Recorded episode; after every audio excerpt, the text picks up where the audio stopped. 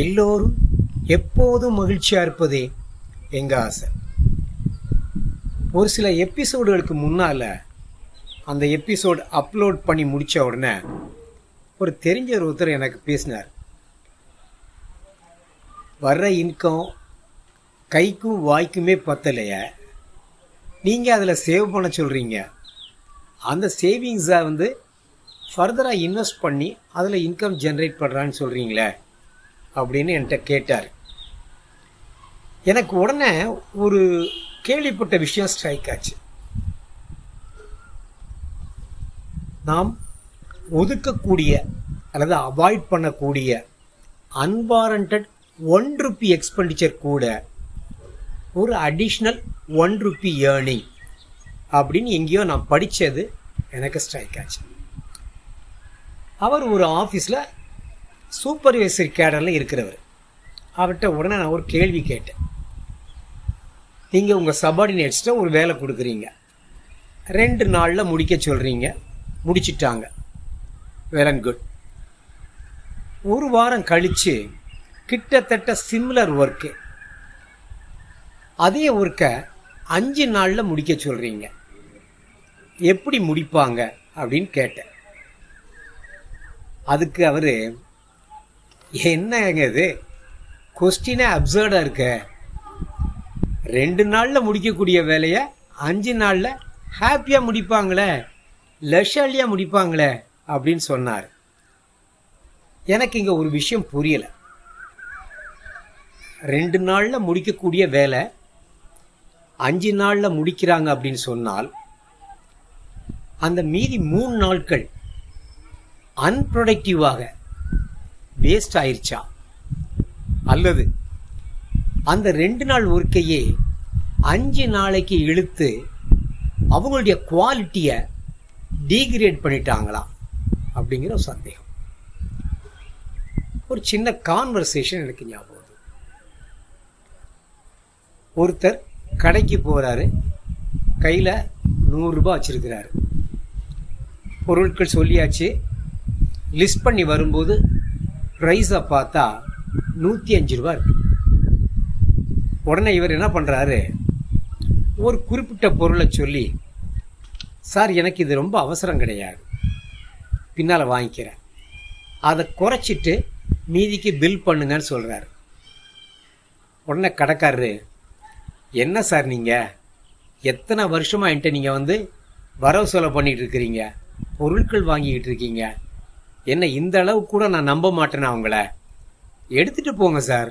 அடுத்த முறை கொடுத்துக்கலாம் அப்படின்னு சொல்கிறார் இங்கே கடைக்காரரை பொறுத்தவரையில் பிஸ்னஸ் அந்த ஒரு பொருளையும் வித்துறணும் அப்படிங்கிற பிஸ்னஸ் வாங்க போனவரை பொறுத்தவரையில் ஓகே அஞ்சு ரூபா தானே அப்படின்னு பொருளை வாங்கிட்டு வந்தால் இப்போதைக்கு அவசரமில்லாத பொருளை வாங்க கடனாளி ஆயிட்டார். இங்கே வேற ஒரு நிகழ்ச்சியை சொல்ல போகிறேன் அந்த காலத்தில் கடைகளில் பொருட்கள் வாங்குவாங்க. கடைக்காரர் ஒரு நோட்டு போட்டுருவார். ஒன்றாந்தேதியிலிருந்தோ பத்தாந்தேதியிலிருந்தோ இருந்தோ இருந்தோ வாங்கக்கூடிய பொருட்களை வரிசையாக எழுதிக்கிட்டே வருவார். ஸோ நவ்வந்தன் பேமெண்ட் பண்ண வேண்டாம். ஸோ அந்தந்த மாதம் உரிய பே பண்ண வேண்டியவருக்கு சம்பளம் இன்கம் வந்த உடனே எவ்வளோ ஆயிருக்குங்கிறத நோட்டை வச்சு செக் பண்ணி பேமெண்ட் பண்ணிடுவாங்க. அகை முதல்ல அது மாதிரி பொருட்களை நோட்டில் போட்டு வாங்க ஆரம்பிப்பாங்க. அது முடிஞ்ச உடனே பே பண்ணுவாங்க. It will become a cycle இப்போ கூட சில இடங்களில் இதே நிகழ்ச்சி இருந்துகிட்டு இருக்கு. இதில் என்னன்னு பார்த்தோம்னா பணம் இமீடியட்டாக கொடுக்க தேவையில்லைங்கிறனால சில சந்தர்ப்பங்களில் நமக்கு அவசரம் இல்லாத பொருட்களை கூட வாங்குவோம். ஒன்று ரெண்டாவது கடைக்காரரை பொறுத்தவரையில் அவருக்கு தொடர்ந்து பிஸ்னஸ் அது மட்டும் இல்லை. ஒன்ஸ் நம்ம கிரெடிட் போல வாங்க ஆரம்பிச்சிட்டால் ப்ரைஸில் அன்ஃபேவரபுளாக இருந்தாலும் சரி குவாலிட்டியில் அட்வர்ஸாக இருந்தாலும் லாக் ஆன மாதிரி அவற்றை தான் பொருட்களை வாங்கணும் அப்படின்னு ஆயிடும். இதில் நம்ம ஒரு பக்கம் தொடர்ந்து கடனாளி ஆகிறோம் அடுத்த பக்கம் பொருட்களோ விலைகள்லையோ நமக்கு பாதிப்பு வர வாய்ப்புகள் இருக்கு. இதை கேட்ட உடனே சில வியூவர்ஸ்க்கு தோணலாம். எந்த செஞ்சுவரியில் இருக்கிறீங்க? இன்னமும் நமக்கு நோட்டு போட்டு கடையில் பொருட்கள் வாங்குகிற பழக்கங்கள். அவங்களுக்கு ஒரு சின்ன ரிக்வஸ்ட் கொடுக்குறேன்.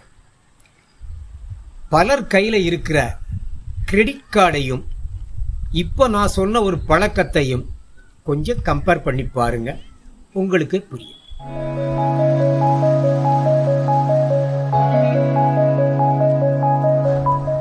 நம்ம சேனலோட ரீசன்ட் எபிசோட்ஸில் ஒன் ஆஃப் த வேஸ் இன்வெஸ்ட்மெண்ட்டுக்கு ஷேர் ட்ரேடிங்கையும் ஷேரில் இன்வெஸ்ட் பண்ணுறதை பற்றியும் டிஸ்கஸ் பண்ணியிருந்தோம். இந்த எபிசோட்லேயும் வரப்போகிற எபிசோட்லேயும் அதோட related but different kind of இன்வெஸ்ட்மெண்ட்டை பற்றி டிஸ்கஸ் பண்ண போகிறோம் முதல்ல பேச போகிறது டிபெஞ்சர்ஸ் டிபெஞ்சர்ஸ் சொல்லும்போதே it's a kind of loan யாருக்கு? இஷ்யூவர்னு சொல்கிறது அல்லது டிபெஞ்சர் இஷ்யூ பண்ண போகிறவங்கன்னு சொல்கிறது கேபிட்டல் மார்க்கெட்டில் இதுவும் ஒரு அங்கம். ஷேரோட ஆர்ஜின் பற்றி பேசும்போதே சொல்லியிருக்கிறேன். ஒரு பிஸ்னஸோ ஒரு கம்பெனியோ ஆரம்பிக்கிறதுக்கு கேபிட்டல் வேணும்.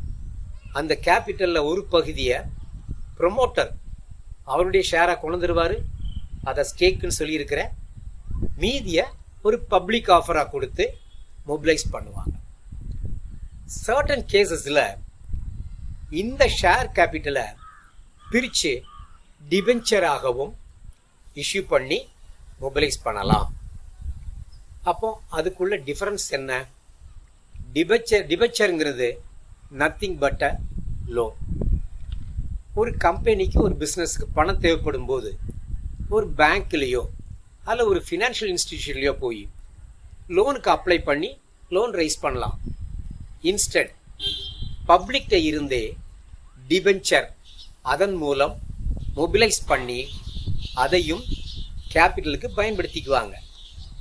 ஆக இந்த டிபென்ச்சர்ஸ் யார் யார் கையில் இருக்குதோ அவங்கள டிபெஞ்சர் ஹோல்டர்ஸ்னு சொல்கிறோம் அவங்க ஷேர் ஹோல்டர் இவங்க டிபெஞ்சர் ஹோல்டர்ஸ் அவங்க கிட்டத்தட்ட a part and parcel of the ownership இவங்கள பொறுத்தவரையில் கம்பெனிக்கு லென் பண்ணவங்க லோன் கொடுத்தவங்க அப்படின்னு அர்த்தம்.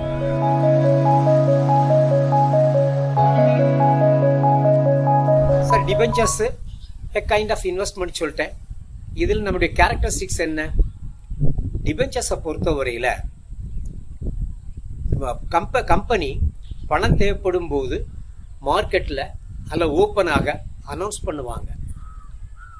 டிஸ்கவுண்ட் ரேட்டோ அட்பார் ரேட்டோ ப்ரீமியம்லேயோ அனௌன்ஸ் பண்ணுவாங்க. அடுத்தது இந்த டிபென்ச்சர்ஸ்க்கு a fixed rate of interest announce பண்ணிடுவாங்க.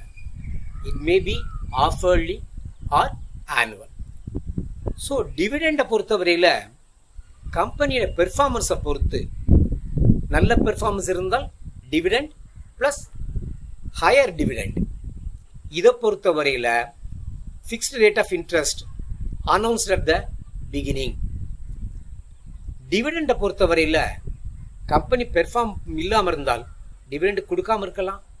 இதை பொறுத்தவரையில் இட்ஸ் அ கமிட்மெண்ட் கம்பெனியை பொறுத்தவரையில் கண்டிப்பாக கொடுத்து தான் ஆகணும் கொடுத்துருவாங்க. அதோட டிபெஞ்சர்ஸ் கொடுக்குற இன்ட்ரெஸ்ட்டை பொறுத்தவரையில் பேமெண்ட் பண்ண பிறகுதான் டிவிடெண்ட் கான்செப்டுக்கு போவாங்க. ஸோ அஷ்யூர்டு இன்கம் டிபெஞ்சர்ஸ் மூலம் இன்வெஸ்டருக்கு கிடைக்குது. ஸோ அடுத்த கேரக்டர் என்ன? பொதுவாக இது ஒரு பர்டிகுலர் பீரியடுக்காக இஷ்யூ பண்ணுவாங்க. இன்னைக்கு டிபஞ்சர்ஸ் இஷ்யூ பண்ணி நாளைக்கு எனக்கு வேண்டான்னு சொல்ல முடியாது. Can call it as a lock in period அந்த பீரியட் வரைக்கும் டிபஞ்சர்ஸை ஹோல்டு பண்ணால் பீரியட் முடிஞ்ச பிறகு டிபஞ்சர்ஸை திரும்ப வாங்கி கொண்டு கிட்டத்தட்ட பைபேக் மாதிரி வாங்கி கொண்டு கம்பெனி பேமெண்ட்டை கொடுத்துருவாங்க. That is the principal only என்ன அமௌண்ட்டு பர்ச்சேஸ் பண்ணோமோ அந்த அமௌண்ட்டை ரீஃபண்ட் பண்ணிடுவாங்க. டிபென்ச்சர்ஸ் கேன்சல் ஆகிடும் அடுத்தது சர்டன் கைண்ட்ஸ் ஆஃப் டிபென்ச்சர்ஸ் நான் சொல்ல போகிறேன் டிபஞ்சர்ஸ் பொறுத்தவரையில் ரிடீமபிள் நான் ரிடீமபிள் அப்படின்னு ஒரு கைண்ட் இருக்குது என்ன டிஃபரன்ஸு ரிடீமபிள் டிபென்ச்சரை பொறுத்தவரையில் த டென்யூர் எவ்வளோ பீரியட் அப்படிங்கிறது ஃபிக்ஸ் பண்ணிடுவாங்க. அந்த பீரியட் முடிஞ்ச உடனே company will redeem the debentures by making the principal payment அதோட கம்பெனிக்கும் டிபெஞ்சர் ஹோல்டருக்கும் உள்ள கான்ட்ராக்ட் ரிலேஷன்ஷிப் ஓவர் ஆனால் நான் ரிடீமபிள் டிபென்ச்சரை பொறுத்தவரையில் இது எட்டர்னல் கம்பெனியோட எக்ஸிஸ்டன்ஸ் இருக்கிற வரைக்கும் the debenture holder will be the debenture holder and he will be receiving the interest இதில் ஒரு சின்ன சிக்கல் இருக்குது கம்பெனியுடைய எக்ஸிஸ்டன்ஸ்னு சொல்லும்போது இன்கேஸ் அன்ஃபார்ச்சுனேட்டாக கம்பெனியை வைண்டப் பண்ணுற சூழ்நிலையோ அல்லது கம்பெனியை லிக்விடேட் பண்ண வேண்டிய சூழ்நிலை ஏற்பட்டால் அந்த நேரத்தில் இந்த டிபென்ச்சர்ஸ்க்கு லிக்விடேட்டர்னு ஒருத்தருப்பாங்க அவங்க என்ன ப்ரொப்போர்ஷனில் பணம் கொடுக்க முடியுமோ அதுதான் கிடைக்கும். இதுதான் அதில் உள்ள சின்ன பாதகம். அடுத்த கைண்டு கன்வெர்ட்டிபிள் நான் கன்வெர்ட்டபிள்னு சொல்கிறது கன்வெர்ட்டபிள்ங்கிறது என்ன? இப்போ நம்ம பேச பேசிகிட்டு இருக்கிறது டிபென்ச்சர்ஸ் பற்றி கன்வெர்ட்டிபிள்ங்கிறது ஒருவேளை கம்பெனி எனக்கு டிபென்ச்சர்ஸ் அதாவது இது லோனாகவே நான் வச்சுருக்க வேண்டாம். இந்த லோனுக்கு இன்ட்ரெஸ்ட் கொடுக்க வேண்டாம். ப்ளஸ் என்னுடைய ஃபண்ட்ஸ் பொசிஷன் பெட்டராக இருக்குது அல்லது இதை நான் வேறு விதமாக மாற்ற நினைச்சால் they can exchange by shares அந்த கன்வெர்ட்டிபிள் டிபென்ச்சரில் கம்பெனிக்கு அந்த ஒரு ரைட்ஸ் கிடைச்சிடும். மோஸ்ட் ப்ராபலி டிபெஞ்சர் ஹோல்டரோட கன்சல்ட்டோட அவங்க ஷேர்ஸை இஷ்யூ பண்ணி இந்த டிபெஞ்சர்ஸை கேன்சல் பண்ணிடுவாங்க. நாட் கன்வெர்ட்டிபிள் பொறுத்தவரையில் அந்த பீரியட் முடிகிற வரைக்கும் அந்த டிபென்ச்சர் ஹோல்டர்கிட்ட டிபெஞ்சராகவே இருக்கும். முடிஞ்ச உடனே பணம் கொடுத்து இந்த டிபெஞ்சர்ஸை கேன்சல் பண்ணுவாங்க. இது இன்னொரு டைம் அடுத்தது செக்யூர்டு டிபென்ச்சர் அன்செக்யூர்ட் டிபென்ச்சர்ஸ்னு சொல்கிறது செக்யூர் டிபென்ச்சர்ஸ்ங்கிறது எப்போ வருது? சப்போஸ் கம்பெனி ரன் பண்ணிட்டு இருக்கிறாங்க. இட் இஸ் இன் எக்ஸிஸ்டன்ஸ் அவங்களுக்கு ஏதோ ஒரு காரணத்துக்காக ஒரு ப்ராப்பர்ட்டி வாங்குறதுக்காகவோ சப்போஸ் எக்யூப்மெண்ட்ஸ் வாங்குறதுக்காகவோ ஃபார் அ ஸ்பெசிஃபிக் பர்பஸ் ஒரு ஃபண்டு தேவைப்படுது. அதை பேங்க்கில் அல்லது ஒரு லெண்டிங் இன்ஸ்டிடியூஷன் ஃபினான்ஷியல் இன்ஸ்டிடியூஷனுடைய லோனாக போகாமல் டிபென்ச்சர் மூலம் மொபைலைஸ் பண்ணலாம். பாரோ பண்ணிக்கலாம்னு நினைக்கிறாங்க. அப்படி பண்ணும்போது அதில் உள்ள கண்டிஷனே என்ன ப்ராப்பர்ட்டி என்ன அசட் பர்ச்சேஸுக்காக இந்த ஃபண்டை ரைஸ் பண்ணுறாங்களோ அந்த ப்ராப்பர்ட்டி அல்லது அந்த எக்யூப்மெண்ட்ஸு இந்த டிபென்ச்சர்ஸ்க்கு ஒரு செக்யூரிட்டியாக கொடுக்கப்படும். என்ன அட்வான்டேஜ் முதல்ல சொன்ன மாதிரி தான் அன்ஃபார்ச்சுனேட்டாக கம்பெனி வைண்ட் அப் பண்ணக்கூடிய சூழ்நிலைகள் இருந்தால் இந்த டிபென்ச்சர் ஹோல்டரை பொறுத்தவரையில் ஒரு செக்யூரிட்டி இருக்குது. இந்த ப்ராப்பர்ட்டிஸை சேல் பண்ணி வரக்கூடிய ப்ராசீட்ஸில் first preference will go to the these type of debentures holders அன்செக்யூர்டை பொறுத்தவரையில் இந்த கொஸ்டின் இல்லை. அவங்களுக்கு கம்பெனி நல்லபடியாக இருக்கும் வரை ப்ராப்ளம் இல்லை. They will be getting the interest redeemable period வந்ததுன்னா ரெடீம் பண்ணி they will get back the amount இதில் டிபென்ச்சர்ஸை பொறுத்தவரையில் கேஷ்காக இஷ்யூ பண்ணலாம். சம்டைம்ஸ் கம்பெனிக்கு சப்ளை பண்ணுற வெண்டர் இருப்பாங்க. அவங்கள பொறுத்தவரையில் சப்ளை பண்ணுறதுக்கு பண்ண வேண்டிய பேமெண்ட்டை கூட இந்த டிபென்ச்சர் அப்படிங்கிற ஃபார்மெட்டில் கொடுக்கலாம். அது போக ஒரு பேங்க்லேயோ அல்லது ஃபினான்ஷியல் இன்ஸ்டிடியூஷன்லேயோ ஒரு லோன் ரைஸ் பண்ண பார்க்குறாங்க அதுக்கு கூட கொலாட்ரல் செக்யூரிட்டியாக இந்த டிபென்ச்சர்ஸை கம்பெனி கொடுக்கலாம் நவடேஸ் இந்த டிபென்ச்சர்ஸும் எக்ஸ்சேஞ்சஸில் லிஸ்ட் ஆக ஆரம்பிச்சிருச்சு just like shares it can also be traded.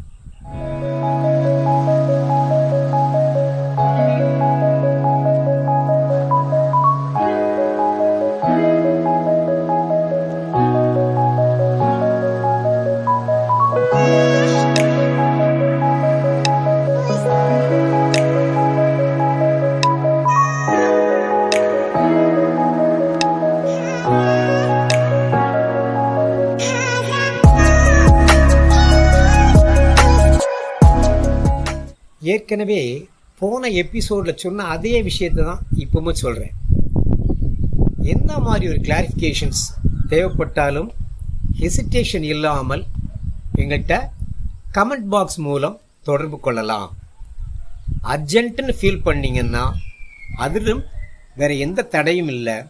அதில் மென்ஷன் பண்ணினீங்கன்னா இமீடியட்டாக அதற்குள்ள கிளாரிஃபிகேஷனை தர முயற்சி பண்ணுறோம் சந்திப்போம். நீங்கள் விரும்பினால்.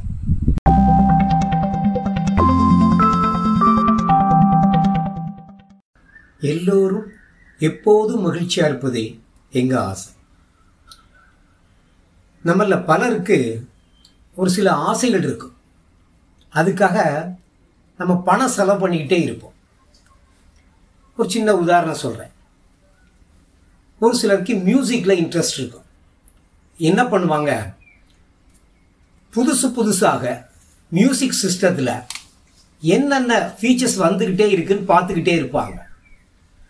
ஏற்கனவே நம்ம கையில் இருக்க சிஸ்டம் நல்ல கண்டிஷனில் இருந்தாலும் புது சிஸ்டம் வாங்குறதுல அவங்களுக்கு ஒரு ஆர்வம் இருக்கும் இதை இன்னும் கொஞ்சம் மாற்றி சொல்கிறேன் கரண்ட் சுச்சுவேஷன் எடுத்தீங்கன்னா மொபைல் மொபைலை பொறுத்தவரையில் கையில் இருக்க மொபைல் வந்து நல்ல கண்டிஷனில் இருந்தால் கூட அவங்களுக்கு அடுத்தால புது ஃபீச்சர்ஸ் மார்க்கெட்டில் வர வர வர பார்த்துக்கிட்டே இருந்து அதை வாங்க பிரியப்படுவாங்க. அவங்கள கேட்டால் இது ஒரு பேஷன்னு சொல்லுவாங்க. நான் அதை கிரேஸுன்னு சொல்கிறேன் நான் இங்கே தப்புன்னு சொல்ல வரல இதை. ஆனால் நம்ம ஒரு பொருள் புதுசாக வாங்க நினைக்கும் போது அதுவும் நம்ம கையில் அதே பொருள் நல்ல ஒர்க்கிங் கண்டிஷனில் இருக்கும்போது அதை கொஞ்சம் பார்த்து பிளான் பண்ணி வாங்கினா நல்லதுங்கிறது என்னுடைய யோசனை. ஸோ புதுசாக ஒன்று கையில் வச்சுருக்கிறோம். நமக்கு அது பழக்கம். அடுத்தது வந்தது வாங்குறதுங்கிறது. ஸோ இந்த கேப்புக்குள்ள மாதா மாதம் கொஞ்சமாவது அதுக்கு பணங்களை ஒதுக்கி வச்சு வாங்கினால் அப்பொழுது நமக்கு வந்து சிரமங்கள் இல்லாமல் புது பொருட்களை வாங்கலாம். இன்னைக்கு மார்க்கெட்டில் பார்த்தீங்கன்னா ஜீரோ பர்சன்ட் வட்டி. கொஞ்சம் இப்போ கட்டுங்க. மீதியை மெதுவாக கொஞ்சம் கொஞ்சமாக கட்டிக்கலாம். அப்படின்னு நிறைய ஆடுகள் வருது. அந்த எண்ட் என்ன பார்த்தீங்கன்னா வாங்குறவங்க கடனாளி ஆயிடுறாங்க. இதை வேற ஒரு விஷயத்தோட நான் கம்பேர் பண்ணி சொல்கிறேன் ஃபேக்டரிஸில் மிஷினரிஸ் வாங்குவாங்க. அந்த மிஷினரி ஒரு டென் இயர்ஸ் ஃபிஃப்டீன் இயர்ஸ் வரைக்கும் நல்லபடியாக ஒர்க் பண்ணும் அப்படிங்கிறது அவங்களுடைய கால்குலேஷனாக இருக்கும் இருந்தாலும் ஒரு மெஷினுக்கு வேர் அண்ட் டேர் இருக்கும். அது என்ன?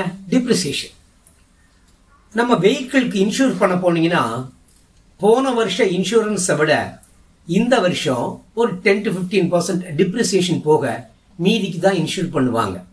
ஏன்னா அதனுடைய வேல்யூ டிப்ளீட்டை குறைஞ்சிக்கிட்டே வந்துருங்கிறது தான் பொதுவாக உள்ள ஒரு விஷயம். ஸோ மிஷினரி புதுசு வாங்கியாச்சு. ஒரு டென் டு ஃபிஃப்டீன் இயர்ஸ் பயன்படுத்தலாங்கிறது பிளானு ஆனால் அதோட வேல்யூ குறைஞ்சிட்டே வருங்கிறதுனால கம்பெனியில் என்ன பண்ணுவாங்கன்னா டிப்ரிசியேஷன் ஒரு டென் பர்சன்ட்டோ ஃபிஃப்டீன் பர்சன்ட்டோ டிப்ரிசியேஷனை ஒரு எக்ஸ்பெண்டிச்சராக காமிச்சு அந்த வருஷம் இன்கம்மை குறைச்சிக்குவாங்க. ஸோ இது அக்கௌண்டிங் பர்பஸ்க்காக ஆனால் அதோடு நிற்கிறது இல்லை. இந்த டிப்ரிசியேஷனுங்கிறத ஒரு டிப்ரிசியேஷன் ரிசர்வ் ஃபண்டுன்னு சொல்கிறது மானிட்ரி வைஸ் அதை ஒதுக்கி வைப்பாங்க. ஸோ இன்கம் பொறுத்தவரையில் அந்த டிப்ரிசியேஷன் போக உள்ளது தான் இந்த வருஷம் இன்கமாக கணக்கெடுக்கப்படும். அந்த டிப்ரிசியேஷன் ரிசர்வ் ஃபண்டு ஒரு டென் இயர்ஸ்லேயோ ஃபிஃப்டீன் இயர்ஸில் சேர்ந்து அன்னைக்கு புது மிஷினை ரீ பழைய மிஷினை ரீப்ளேஸ் பண்ணி புது மிஷின் வாங்கும்போது கையில் அதற்குரிய ஃபண்ட்ஸ் இருக்கும். இப்போ நான் சொன்ன இந்த விஷயத்தையும் மொபைலுக்கு சொன்ன விஷயத்தையும் ஒரு சின்ன கம்பேரிசன் கொடுத்து பாருங்க. காரணம் புரியும்.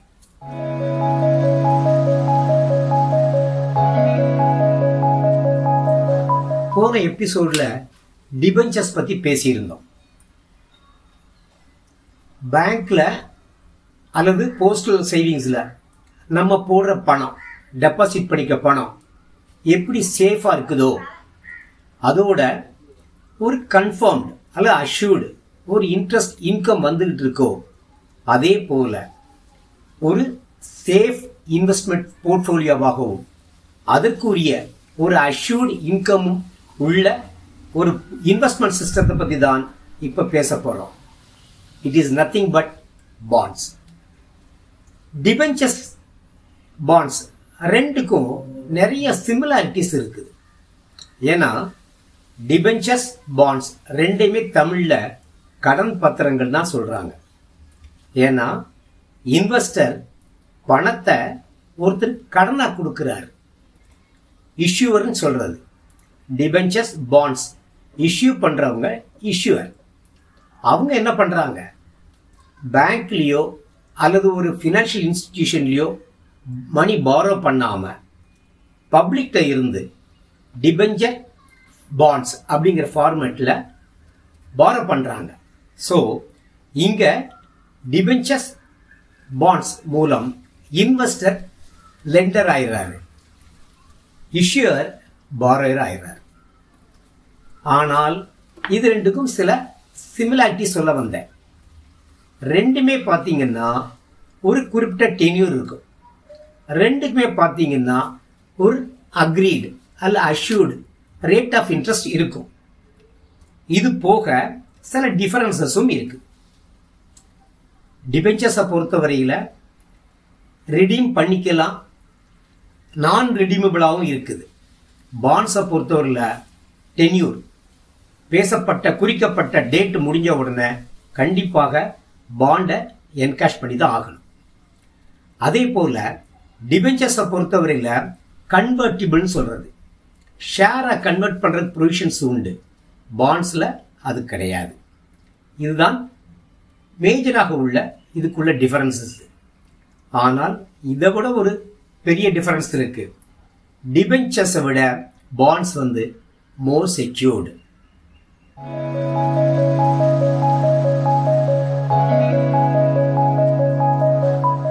பாண்ட்ஸ் பற்றி சொல்லும்போது சொன்னேன். இன்வெஸ்டர் லெண்டர் ஆயிடுறாரு. ஆனால் பாண்ட்ஸை பொறுத்தவரையில் அவர் சாதாரண லெண்டர் இல்லை.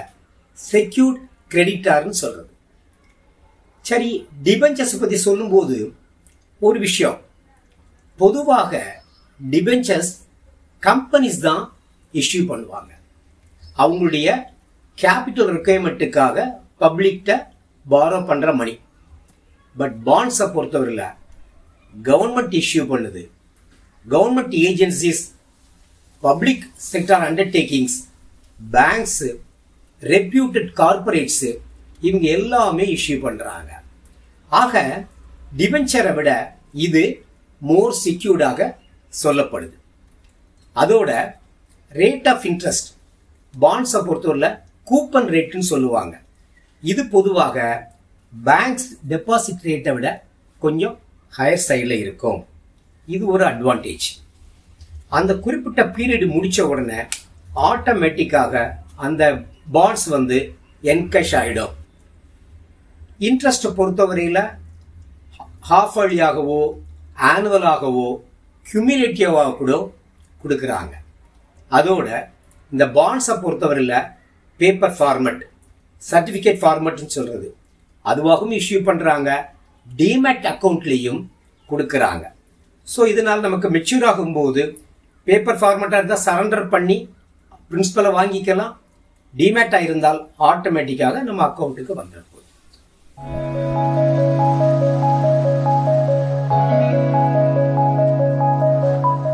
பாண்ட்ஸோட சில கேரக்டர்ஸ் நான் சொன்னேன். பொதுவாக பாண்ட்ஸ் எப்போ இஷ்யூ பண்ணுவாங்க? ஒரு கவர்மெண்ட் ஆர்கனைசேஷனோ அல்லது ரெப்யூட்டட் கார்பரேட்டோ ஒரு ஸ்பெசிஃபிக் ப்ராஜெக்ட்டுக்கு அல்லது ஒரு டெவலப்மெண்ட் பர்பஸுக்கு பணம் தேவைப்படும் போது தான் இந்த பாண்ட்ஸை பொதுவாக இஷ்யூ பண்ணுறாங்க ஸோ கவர்மெண்ட்டு பாண்ட்ஸ் இஷ்யூ பண்ணி அமௌண்ட் கலெக்ட் பண்ணுறாங்க ரெண்டு விதமாக இது நடக்குது. எப்போதுமே நம்ம போஸ்ட் ஆஃபீஸில் சில bonds வாங்கியிருப்போம். For example national saving certificates Kisan Vikas Patra இதெல்லாம் கூட ஒரு வகையில் பாண்டு தான். இதே போல் கவர்மெண்ட் டைரக்டாக இஷ்யூ பண்ணக்கூடிய பாண்ட்ஸு ஜிசெக் டி பில்ஸ்ன்னு சொல்லுவாங்க. கவர்மெண்ட் செக்யூரிட்டிஸ் ட்ரெஷரி பில்ஸ் இது ரெண்டுக்குள்ள மேஜர் டிஃபரன்ஸ் என்னன்னா பீரியடு தான். இது போக government agencies for example railway board பிஎஃப்சின்னு சொல்லுது பவர் ஃபினான்ஸ் கார்பரேஷன் என்டிபிசின்னு சொல்லுவாங்க நேஷனல் தெர்மல் பவர் கார்பரேஷன் அது மாதிரி NHA national highways authority of India இதே மாதிரி உள்ள கவர்மெண்ட் ஏஜென்சிஸும் கூட அவங்களுடைய தேவைக்கு ஏற்றாப்புல பாண்ட்ஸ் இஷ்யூ பண்ணி ஃபண்ட்ஸ் கலெக்ட் பண்ணுறது உண்டு.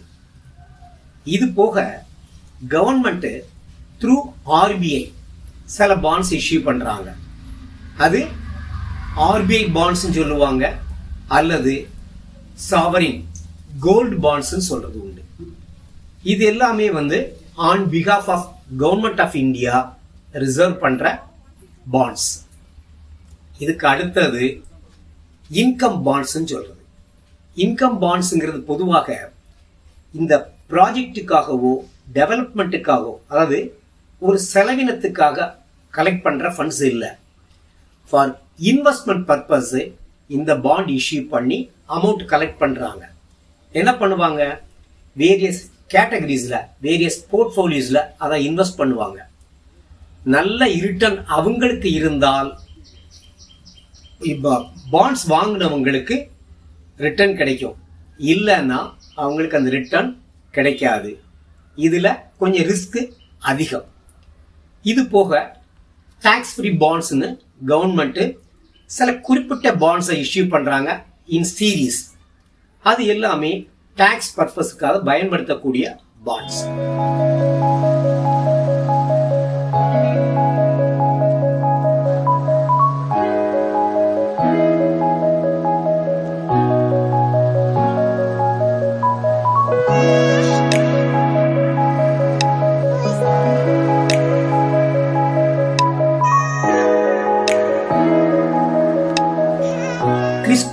ஒரே ஒரு விஷயம் சொல்லிடுறேன். பாண்ட்ஸுங்கிறது ஒரு நல்ல இன்வெஸ்ட்மெண்ட் போர்ட்ஃபோலியோ பேங்க் டெபாசிட்ஸை விட slightly higher rate of interest கிடைக்கும். செக்யூர்டு இது போக இன் டெப்த்தில் கம்மிங் எபிசோட்ஸில் பேச போகிறேன் அதுவரை சந்திப்போம். நீங்கள் விரும்பினார்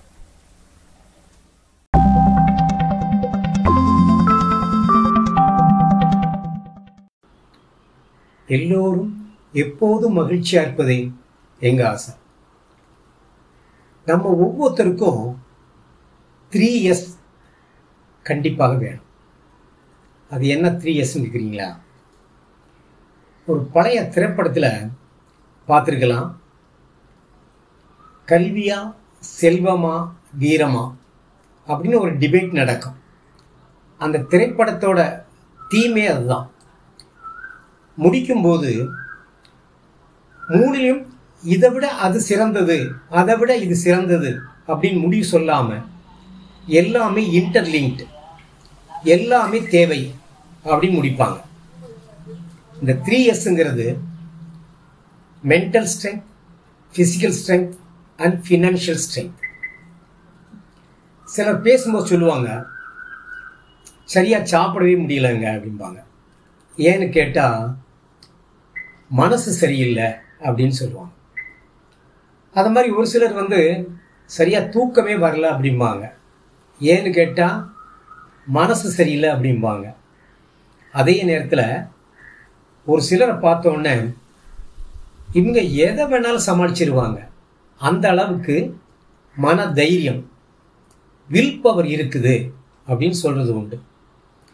அந்த மாதிரி இருக்கிறவங்களுக்கு தேவையான பசியும் நல்ல தூக்கமும் இருக்கும். இது ரெண்டும் இருந்துட்டாலே நல்ல ஹெல்த்து அதான் ஃபிசிக்கல் ஸ்ட்ரென்த்துன்னு சொல்கிறேன் நாங்கள் ஆசைப்படுறது எல்லாருக்குமே முக்கியமாக எங்களுடைய சேனலை தொடர்ந்து பார்த்துக்கிட்டு இருக்கிற எல்லா வியூவர்ஸ்க்கும் முதல்ல சொன்ன ரெண்டு எஸ்ஸு கூட தேவையான அளவுக்கு ஃபினான்ஷியல் ஸ்ட்ரென்த்தும் இருக்கணும் அப்படிங்கிறது எங்களுடைய விருப்பம். அதற்காகத்தான் திரும்ப திரும்ப சேவிங்ஸை பற்றி விளக்கம் சொல்லிக்கிட்டே இருக்கும். ஒரு பழமொழி உண்டு. கரைப்பார் கரைத்தால் கல்லும் கரையும். முயற்சி பண்ணிக்கிட்டே இருக்கோம். பார்க்கலாம்.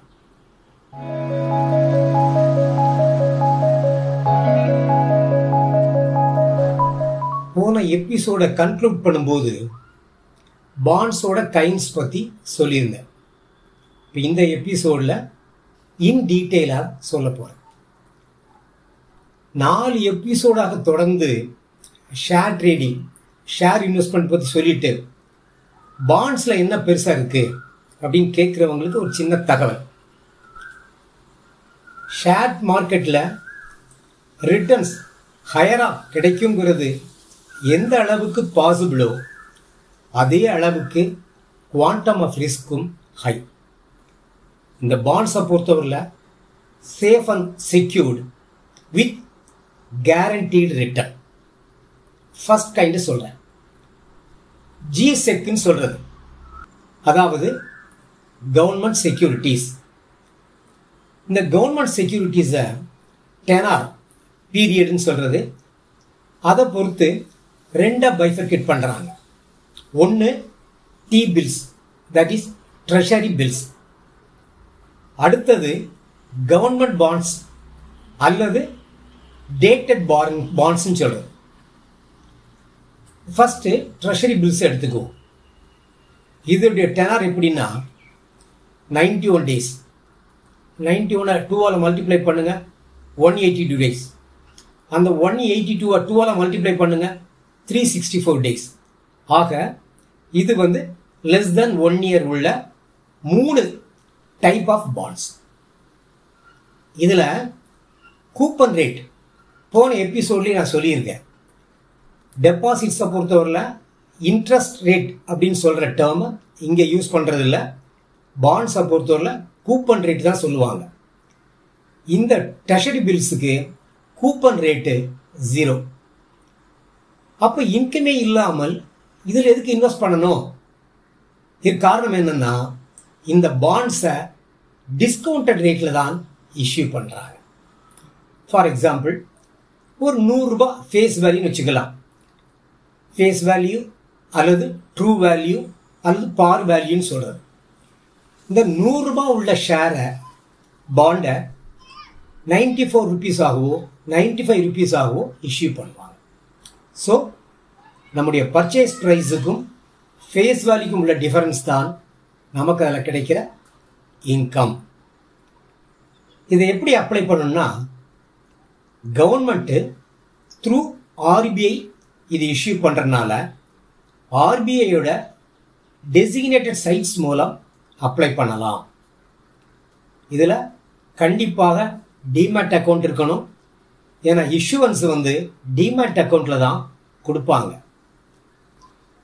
நம்ம அப்ளை பண்ணிட்டோம் அக்கௌண்ட்டில் இஷ்யூ ஆயிடுச்சு. ஸோ குறிப்பிட்ட பீரியட் வரைக்கும் அதை ஹோல்டு பண்ணி தான் ஆகணும். ப்ரீ க்ளோஷர் ஆப்ஷன் இதில் கிடையாது.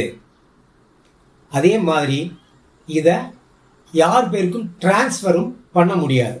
நான் டிரான்ஸ்ஃபரபிள்னு சொல்லுவாங்க. இந்த ரெண்டு கண்டிஷன்ஸ் இருக்கிறதுனால இது மார்க்கெட்டில் ட்ரேட் ஆகலை. அதோட சப்போஸ் வேற எங்கேயாவது லோன் எடுக்க வேண்டிய தேவை இருந்தால் இதை ஒரு சப்போர்ட்டிங் செக்யூரிட்டியாக கொலாட்ரல் செக்யூரிட்டின்னு சொல்லுவாங்க. அதான் இதை கொடுக்க முடியாது. இதோட இன்னொரு சின்ன தகவல்.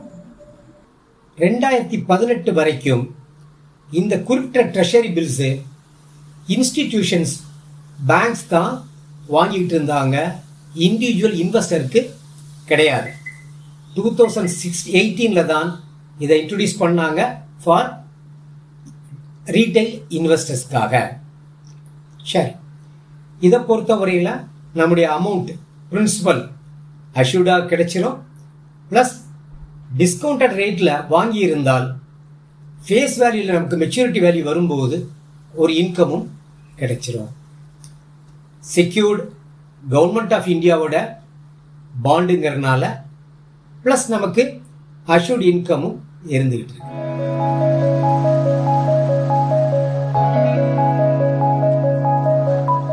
அடுத்த டைப் போகும்.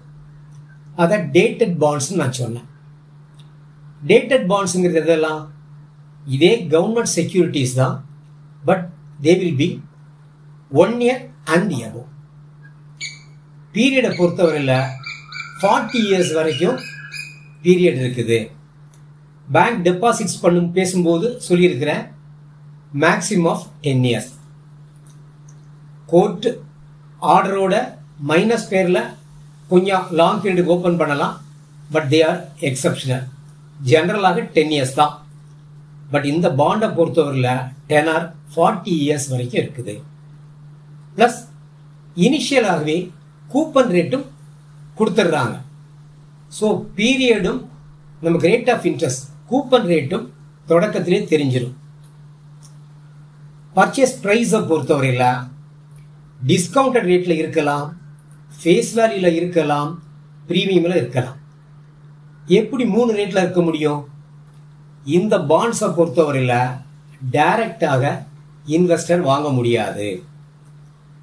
நேஷ்னல் ஸ்டாக் எக்ஸ்சேஞ்சில் இன்வெஸ்டர் அப்ளை பண்ணணும்.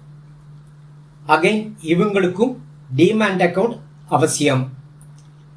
ஸோ நேஷனல் ஸ்டாக் எக்ஸ்சேஞ்சு எவ்வளோ அப்ளிகன்ஸ் அப்ளை பண்ணுறாங்களோ அந்த அமௌண்ட்டுக்கு ஆர்பிஐ ஆக்ஷன் விடுவாங்க. அதில் போய் நேஷனல் ஸ்டாக் எக்ஸ்சேஞ்ச் பிட் பண்ணும். அங்கே தான் ரேட் ஃபிக்ஸ் ஆகும். ஸோ இன்வெஸ்டர் அப்ளை பண்ணும்போது அவங்களுக்கு ரேட்டு தெரியாது. அதனால தான் சொன்னேன் டிஸ்கவுண்டட் ஃபே ஃபேஸ் வேல்யூ ஆர் ப்ரீமியமில் இருக்கலாம்னு சொல்லிட்டு. ஒன்ஸ் பிட்டு முடிஞ்ச உடனே நேஷ்னல் ஸ்டாக் எக்ஸ்சேஞ்சு என்ன ரேட்டுக்கு பிட்டு கிடைச்சிருக்கோ அந்த ரேட்டை அப்ளை பண்ணி இன்வெஸ்டர்ஸ்க்கு டிமேட் அக்கௌண்ட்டில் அலாட் பண்ணிடுவாங்க. சப்போஸ் ப்ரீமியமில் தான் பிட் எடுக்க முடிஞ்சால் எக்ஸ் எக்ஸஸ் அமௌண்ட்டை ரெக்கவர் பண்ணிக்குவாங்க. டிஸ்கவுண்டட் ரேட்டில் கிடச்சிருச்சுன்னா டிஃபரன்ஸ் அமௌண்ட்டை அந்த டிமேட் அக்கௌண்ட்டோட லிங்க்டாக உள்ள பேங்க் சேவிங்ஸ் அக்கௌண்ட்டுக்கு கிரெடிட் கொடுத்துருவாங்க.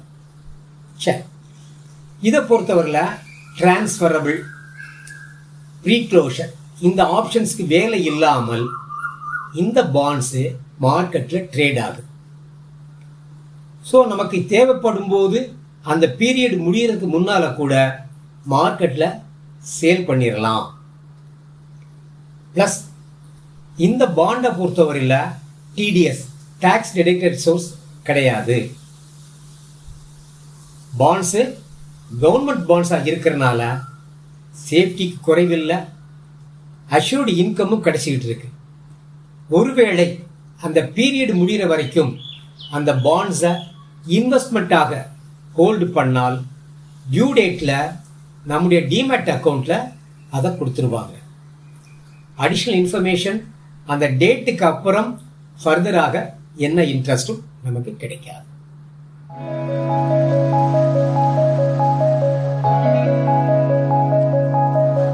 இந்த ரெண்டுலையுமே கிடைக்கக்கூடிய இன்கம் பார்த்தீங்கன்னா பேங்க் டெபாசிட்ஸை விட கொஞ்சம் ஹையர் சைடில் இருக்கும். அடுத்த எபிசோடுகளில் வேறு சில bonds RBI bonds gold bonds பற்றி பேச போகிறோம் அதுவரை சந்திப்போம். நீங்கள் விரும்பினார்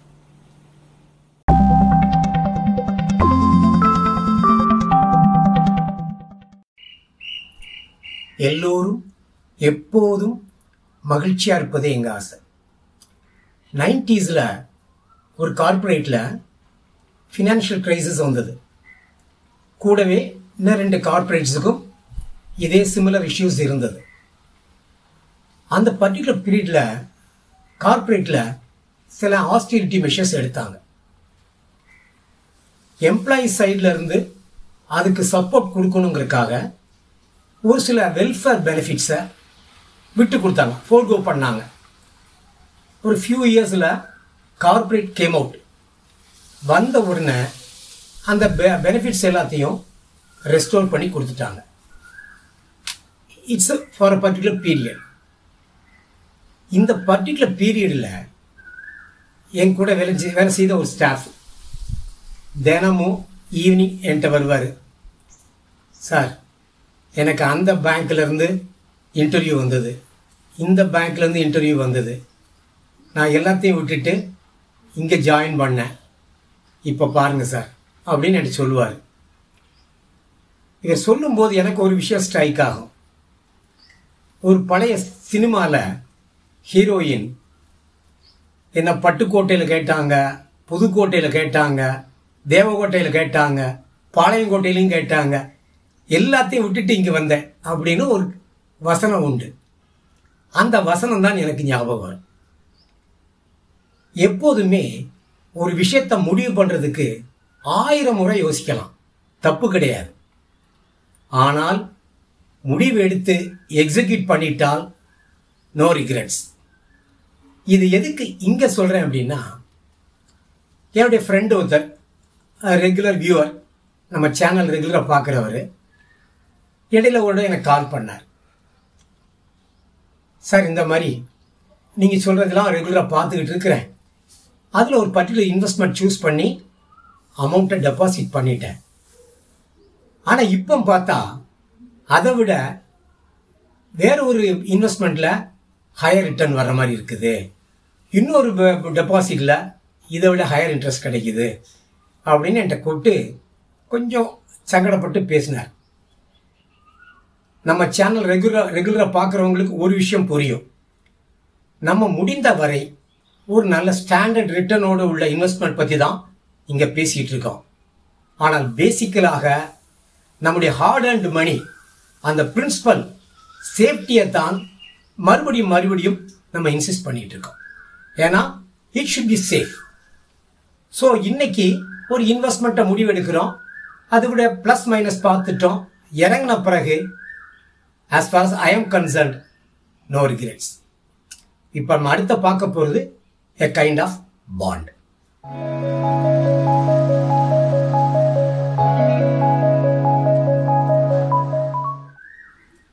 இப்போ நம்ம பார்க்க போகிறது one of the most guaranteed bonds RBI பாண்ட்ஸ்ன்னு சொல்லுவாங்க. ஏற்கனவே நான் சொல்லியிருக்கேன். பாண்ட்ஸை பொறுத்தவரையில் ரேட் ஆஃப் இன்ட்ரெஸ்ட் மென்ஷன் பண்ண மாட்டாங்க. கூப்பன் ரேட்னு சொல்லுவாங்க. ஸோ இந்த பாண்டோட நேமே பார்த்தா டைட்டிலே பார்த்தீங்கன்னா அந்த coupon rate RBI taxable bonds இந்த ரெண்டுலேயும் டிடிஎஸ் டேக்ஸ் உண்டுங்கிறதையும் மென்ஷன் பண்ணிட்டாங்க. எவ்வளோ கூப்பன் ரேட்டுங்கிறது மென்ஷன் பண்ணிட்டாங்க.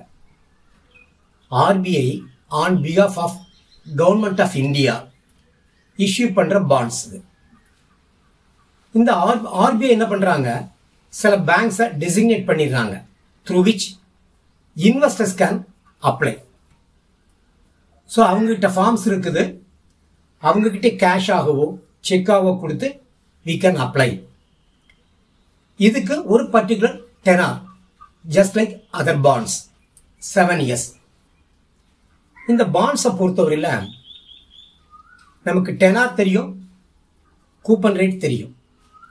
இந்த பாண்ட்ஸில் உள்ள சில கேரக்டர்ஸை இப்போ சொல்ல போகிறேன் இந்த பாண்ட்ஸை பொறுத்தவரையில் ஆர்பிஐ இஷ்யூ பண்ணுறதுனால இ வெரி கேரண்டீட் பாண்ட் அடுத்தது இந்த பாண்ட்ஸ் மெச்சூரிட்டி டேட்டில் ஆட்டோமேட்டிக்காக அந்த அமௌண்ட் நமக்கு கிடைச்சிடும் இதனுடைய இன்ட்ரெஸ்ட்டை பொறுத்தவரையில் கியூமுலேட்டிவ் நான் கியூமுலேட்டிவ் ரெண்டு டைப் வச்சுருக்கிறாங்க. கியூமுலேட்டிவை பொறுத்தவரையில் டெபாசிட் நம்ம சொல்கிற மாதிரி ரீஇன்வெஸ்ட் அந்த இன்ட்ரெஸ்ட் வந்து ஆட்டோமேட்டிக்காக பிரின்சிபலோட ஆட் ஆகிட்டு இறுதியில் கடைசியில் மொத்தமாக நமக்கு கிடைக்கும் அலாங் வித் இன்ட்ரெஸ்ட் நான் கியூமுலேட்டிவாக இருந்தால் ஆஃப் ஏர்லி பேஸிஸில் இன்ட்ரெஸ்ட் கொடுக்குறாங்க. ஸோ ஜூலை எண்டு வரைக்கும் ஜான் எண்டு வரைக்கும் உள்ள இன்ட்ரெஸ்ட்டை ஆகஸ்ட் ஃபஸ்ட்டும் பிப்ரவரி ஃபஸ்ட்டும் கொடுக்குறாங்க. இதில் நமக்கு இருக்க ஒரு சின்ன விஷயம். கண்டிப்பாக டிமெட் அக்கௌண்ட் இருக்கணும். ஏன்னா பேப்பர் ஃபார்மேட்டில் இஷ்யூ பண்ண மாட்டாங்க. அப்ளை பண்ணி நமக்கு அலாட் ஆகும்போது நம்முடைய டிமெட் அக்கௌண்ட்டில் தான் கொடுப்பாங்க. மெச்சூரிட்டி டேட்டில் டிமெட் அக்கௌண்ட்லேயே அதை கிரெடிட் பண்ணிடுவாங்க. நமக்கு வேற இஷ்யூஸ் கிடையாது. இதில் நான் டிரான்ஸ்ஃபரபிள்னு சொல்கிறது நம்ம வேற யாருக்கும் இடையில மாற்றி கொடுக்க முடியாது. அதே போல் இன் ஜெனரல் ஃபோர் க்ளோஸும் பண்ண முடியாது. இந்த ரெண்டு டேர்ம்ஸ் இருக்கிறனால இது மார்க்கெட்டில் ட்ரேட் ஆகலை. ஸோ பேங்க்கில் அப்ளை பண்ணி we have to holding till the date of maturity நான் ஏன் ஃபோர் க்ளோஷர் இன் ஜென்ரல் கிடையாதுன்னு சொன்னேன்னா ஏஜ் பிலோ சிக்ஸ்டியாக இருந்தால் they cannot foreclose at all above சிக்ஸ்டின்னு வரும்போது சிக்ஸ்டி டு செவன்டி ஏஜ் குரூப்பில் உள்ளவங்க சிக்ஸ் இயர்க்கு அப்புறம் ஃபோர் க்ளோஸ் பண்ணலாம் செவன்டி டு எயிட்டியில் உள்ளவங்க ஃபிஃப்த் இயர்க்கு அப்புறம் ஃபோர் க்ளோஸ் பண்ணலாம். எயிட்டி அண்ட் எபோவ் இருக்கவங்க ஃபோர்த் இயர்க்கு அப்புறம் ஃபோர் க்ளோஸ் பண்ணலாம். இது ரொம்ப எக்ஸிஜென்சி எமர்ஜென்சியாக இருந்தால் தான் ஃபோர் க்ளோஸ் பண்ணுறதை பற்றி நாங்கள் அட்வொகேட் பண்ணுறோம் ஏன்னா ஃபோர் க்ளோஸ் பண்ணால் நம்முடைய ரூ கூப்பன் ரேட் கிடைக்காது. அதை விட டிஸ்கவுண்டட் ரேட்டில் தான் இந்த பேமெண்ட் கொடுப்பாங்க. இந்த ஸ்கிரிப்டை பொறுத்தவரையில் ஆர்பிஐயை இஷ்யூ பண்ணுறதுனால we can treat it as the most guaranteed bond இந்த பாண்ட்ஸ் டூ தௌசண்ட் எயிட்டீனில் தான் இன்ட்ரடியூஸ் பண்ணாங்க. யார் அப்ளை பண்ணலாம்? டொமஸ்டிக் இன்வெஸ்டர்ஸ் மட்டும்தான் அப்ளை பண்ண முடியும். ஏன்னா நான் ரெசிடென்ட் இந்தியன்ஸ் என்ஆர்ஐன்னு சொல்கிறவங்க இதில் இன்வெஸ்ட் பண்ண முடியாது. அந்த domestic இன்வெஸ்டர்ஸ்லேயும் individuals HUF Hindu undivided family இவங்க அப்ளை பண்ணலாம். மைனஸ் பேரில் அப்ளை பண்ணலாமா? பண்ண முடியும். ப்ரொவைடட் பேரண்ட்ஸோ அல்லது லீகல் கார்டியனோ இருந்துதான் அவங்க மூலம்தான் இதை அப்ளை பண்ண முடியும். சிங்கிள் நேமில் அப்ளை பண்ணலாம். ஜாயிண்ட் நேம்ஸில் அப்ளை பண்ணலாம். பேங்க் டெபாசிட்ஸ் மாதிரி இஆர்எஸ் எய்தர் ஆர் சர்வைவர் அந்த மோடிலையும் இதை அப்ளை பண்ணலாம்.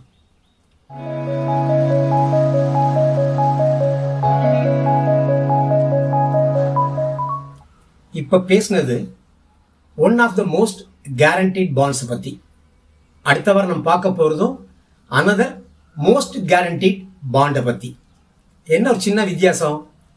Very attractive as well as எல்லாருக்கும் பிடிச்ச முக்கியமாக சொல்ல போனால் பெண்களுக்கு ரொம்ப பிடித்த ஒரு ஆர்டிக்கிள் நேமில் தான் அந்த பாண்ட் இருக்கு.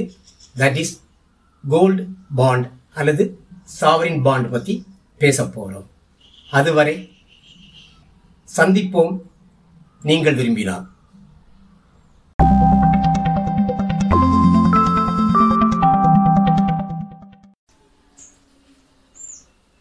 எல்லோரும் எப்போதும் மகிழ்ச்சியா இருப்பதே எங்க ஆசை? போன எபிசோட பார்த்துருக்கவங்களுக்கு இப்போ நான் சொல்ல போற விஷயம் ஒரு சின்ன கண்டினியூட்டி போன எபிசோட் ஷூட் பண்ணி முடிச்ச பிறகு வீட்டில் எல்லாரும் என்னை கேட்டது? உங்ககிட்ட வந்து ஏன் அந்த ஸ்டாஃப் தினமும் இதை சொல்லிட்டு சொல்லிட்டு போனாரு அப்படின்னு கேட்டாங்க. ஒரு காமெடியில் கூட ஏன்டா என்ன பார்த்து அந்த கேள்வி கேட்ட? அப்படின்னு கேட்பாங்க. ஒருவேளை இது நம்ம முகராசியோ என்னமோ? அப்படின்னு சொன்னேன். ஒரு பழைய சினிமா சினிமாவில் ஹீரோ தன்னுடைய அக்கௌண்ட்டை தினமும் வெளியே கூப்பிட்டு போய் அவர் செய்த விஷயங்கள் எல்லாம் ஜஸ்ட் லைக் அ கன்ஃபெஷன் எல்லாத்தையும் சொல்லிட்டு அவருக்கு ரிலீஃப் ஆகிடும் ஆஃபீஸ்க்கோ வீட்டுக்கோ போயிடுவார் அந்த அக்கௌண்டன்ட்டு தினம் தினம் என் தலையில் இதை ஏத்துறியப்பா அப்படின்னுட்டு இருப்பார். ஓகே. இந்த எபிசோட் நம்ம பார்க்க போகிறது அட்ராக்டிவ் எல்லாருக்கும் பிடித்த முக்கியமாக பெண்களுக்கு ரொம்ப பிடித்த ஒரு ஆர்டிக்கிள் பேரில் இருக்கிற bond nothing but sovereign gold bond scheme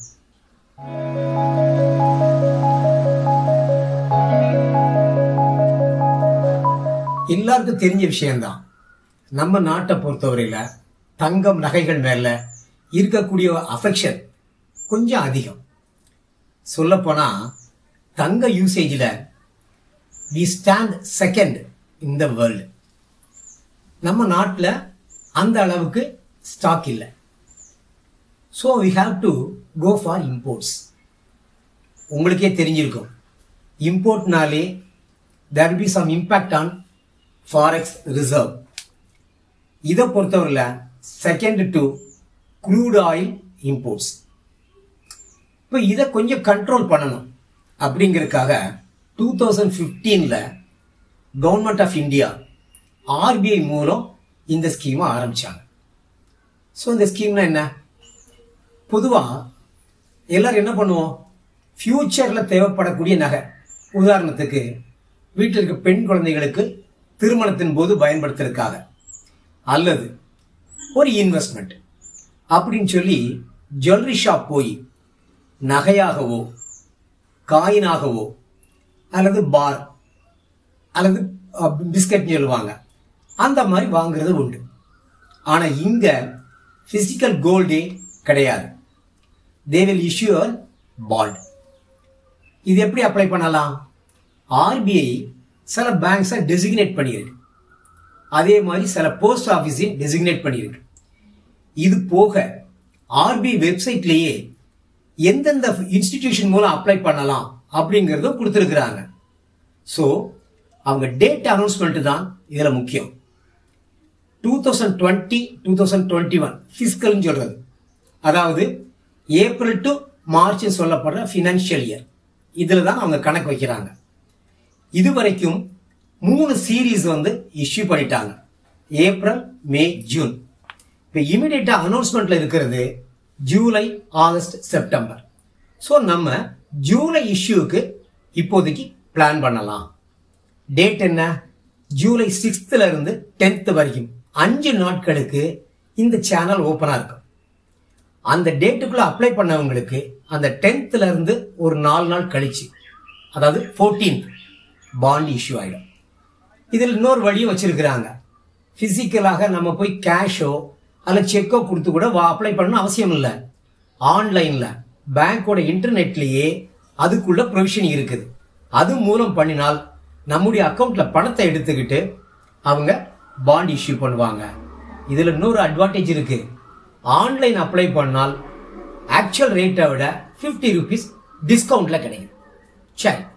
rate எப்படி அப்ளை பண்ணுறாங்க Indian bullion and jewellery association ஒன்று இருக்கு. இவங்க தான் தினம் தினம் மார்க்கெட்டில் ஜுவல்லோட ப்ரைஸை ஃபிக்ஸ் பண்ணுறாங்க அதே மாதிரி ஒரு தெரிஞ்சிருக்கலாம் அவங்களுக்கெல்லாம் ஜுவல்லை பொறுத்தவரையில் மார்னிங்கில் ஒரு ரேட் இருக்கும் ஈவினிங் ஒரு ரேட் இருக்கும். ஸோ இதே மாதிரி ரேட்டுகளை அந்த அசோசியேஷன் டெய்லி ஃபிக்ஸ் பண்ணுது. Date of issue date of opening அதுக்கு முன்னால் உள்ள மூன்று நாட்களில் இருக்கக்கூடிய ப்ரைஸை ஆட் பண்ணி ஆவரேஜ் அரை பண்ணி அதைத்தான் ஆர்பிஐ இந்த பாண்டுக்குள்ள ரேட்டாக அனௌன்ஸ் பண்ணுறாங்க ஸோ அது ஓப்பன் க்ளோஸ் இடைப்பட்ட ஐந்து நாட்களுக்கும் இந்த ரேட்டு தான் இந்த ரேட் மாறாது. ரைட் அடுத்தாப்புல இதனுடைய டெனர் என்ன? இதனுடைய tenor eight years so eight இயர்ஸ்க்கு அப்புறம் நம்ம அமௌண்ட்டை ரீஃபண்ட் கிடைச்சிடும் one thing second thing pre close பண்ண முடியுமா? பண்ணலாம். ஃபோர்த் இயர் வரைக்கும் பண்ண முடியாது. ஃபிஃப்த்து சிக்ஸ்த்து செவன்த் எயித் இயரில் இஃப் வி ப்ரிஃபர் நம்ம ஃபோர் க்ளோஸ் பண்ணிக்கலாம். அது ஒரு சின்ன பிரச்சனை இருக்குது என்னென்னா இந்த பாண்டை ஆன் டியூ டேட் அல்லது ஆஃப்டர் மெச்சூரிட்டி நம்ம என்கேஷ் பண்ணோம்னா கேபிட்டல் கெயின்ஸ் சொல்லப்படுற டேக்ஸ் வராது. ஆனால் ப்ரீ க்ளோஸ் பண்ணால் அந்த டேட்டில் என்ன capital capital gains tax rate இருக்கோ அதை அப்ளை பண்ணிடுவாங்க. இது ஒரு பாயிண்ட்டு அதில். இது போக டூ பாயிண்ட் ஃபைவ் பர்சன்ட்டுக்கு இன்ட்ரெஸ்ட்டும் கொடுக்குறாங்க. ஆஃப் வழியாக நம்முடைய சேவிங்ஸ் அக்கௌண்ட்டுக்கு வந்துக்கிட்டே இருக்கும். இந்த பாண்டை பொறுத்தவரையில் ட்ரேடபிள் ஒரு அடிஷ்னல் இன்ஃபர்மேஷனாக வச்சுக்கோங்க. அப்போ டிரான்ஸ்ஃபரபிள்ங்கிற கான்செப்ட் வந்துடுது ஒன்ஸ் நீங்கள் வா வாங்கின பிறகு தேவை வே- பணம் தேவைப்படுது என்கேஷ் பண்ணுச்சா எக்ஸ்சேஞ்சஸில் லிஸ்ட் ஆன பிறகு எப்போ வேணாலும் யூ கேன் ட்ரேட் ஆனால் அந்த அளவுக்கு ட்ரேடிங்கில் இது ரொம்ப பாப்புலராக இல்லை.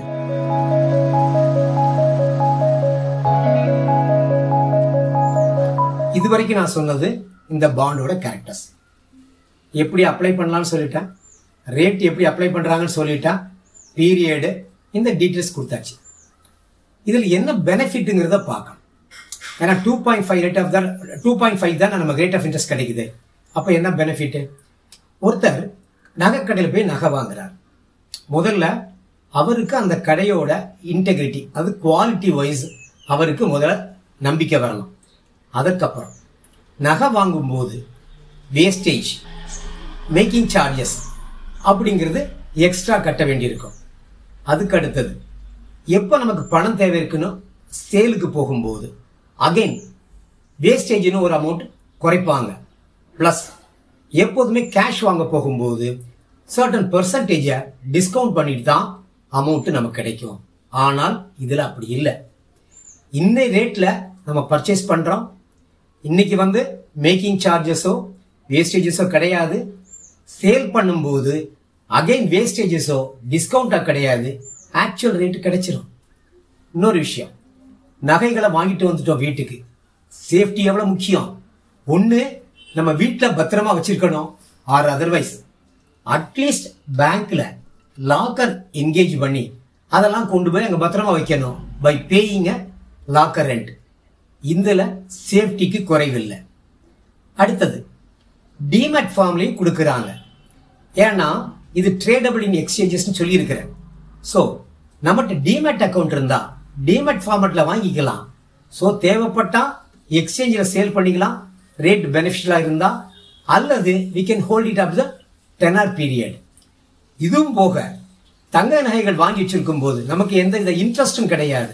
இதில் yearly two point five percent interest கொடுக்குறாங்க. ஆஃப் இயர்லி பேஸில் நமக்கு கொடுக்குறாங்க. இது பெனிஃபிட்ஸ் இதில் உள்ள ஒரு சின்ன விஷயத்தையும் ஆட் பண்ணி விட்டுறேன் இந்த இன்ட்ரெஸ்ட் டேக்ஸபிள் அதோட நம்ம எயிட் இயர்ஸ்க்கு முன்னால் க்ளோஸ் பண்ணால் கேபிட்டல் கெயின்ஸ் அட்ராக்ட் பண்ணும். டிமார்ட் ஃபார்மில் பண்ணுறதுனால அந்த மாதிரி அக்கௌண்ட்டை வச்சிருக்கவங்களுக்கு it will be very much useful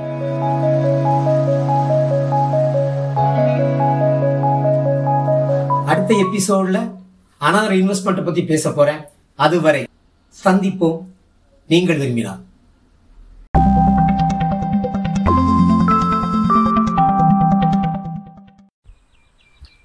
எல்லோரும் எப்போதும் மகிழ்ச்சியாக இருப்பதே எங்கள் ஆசை.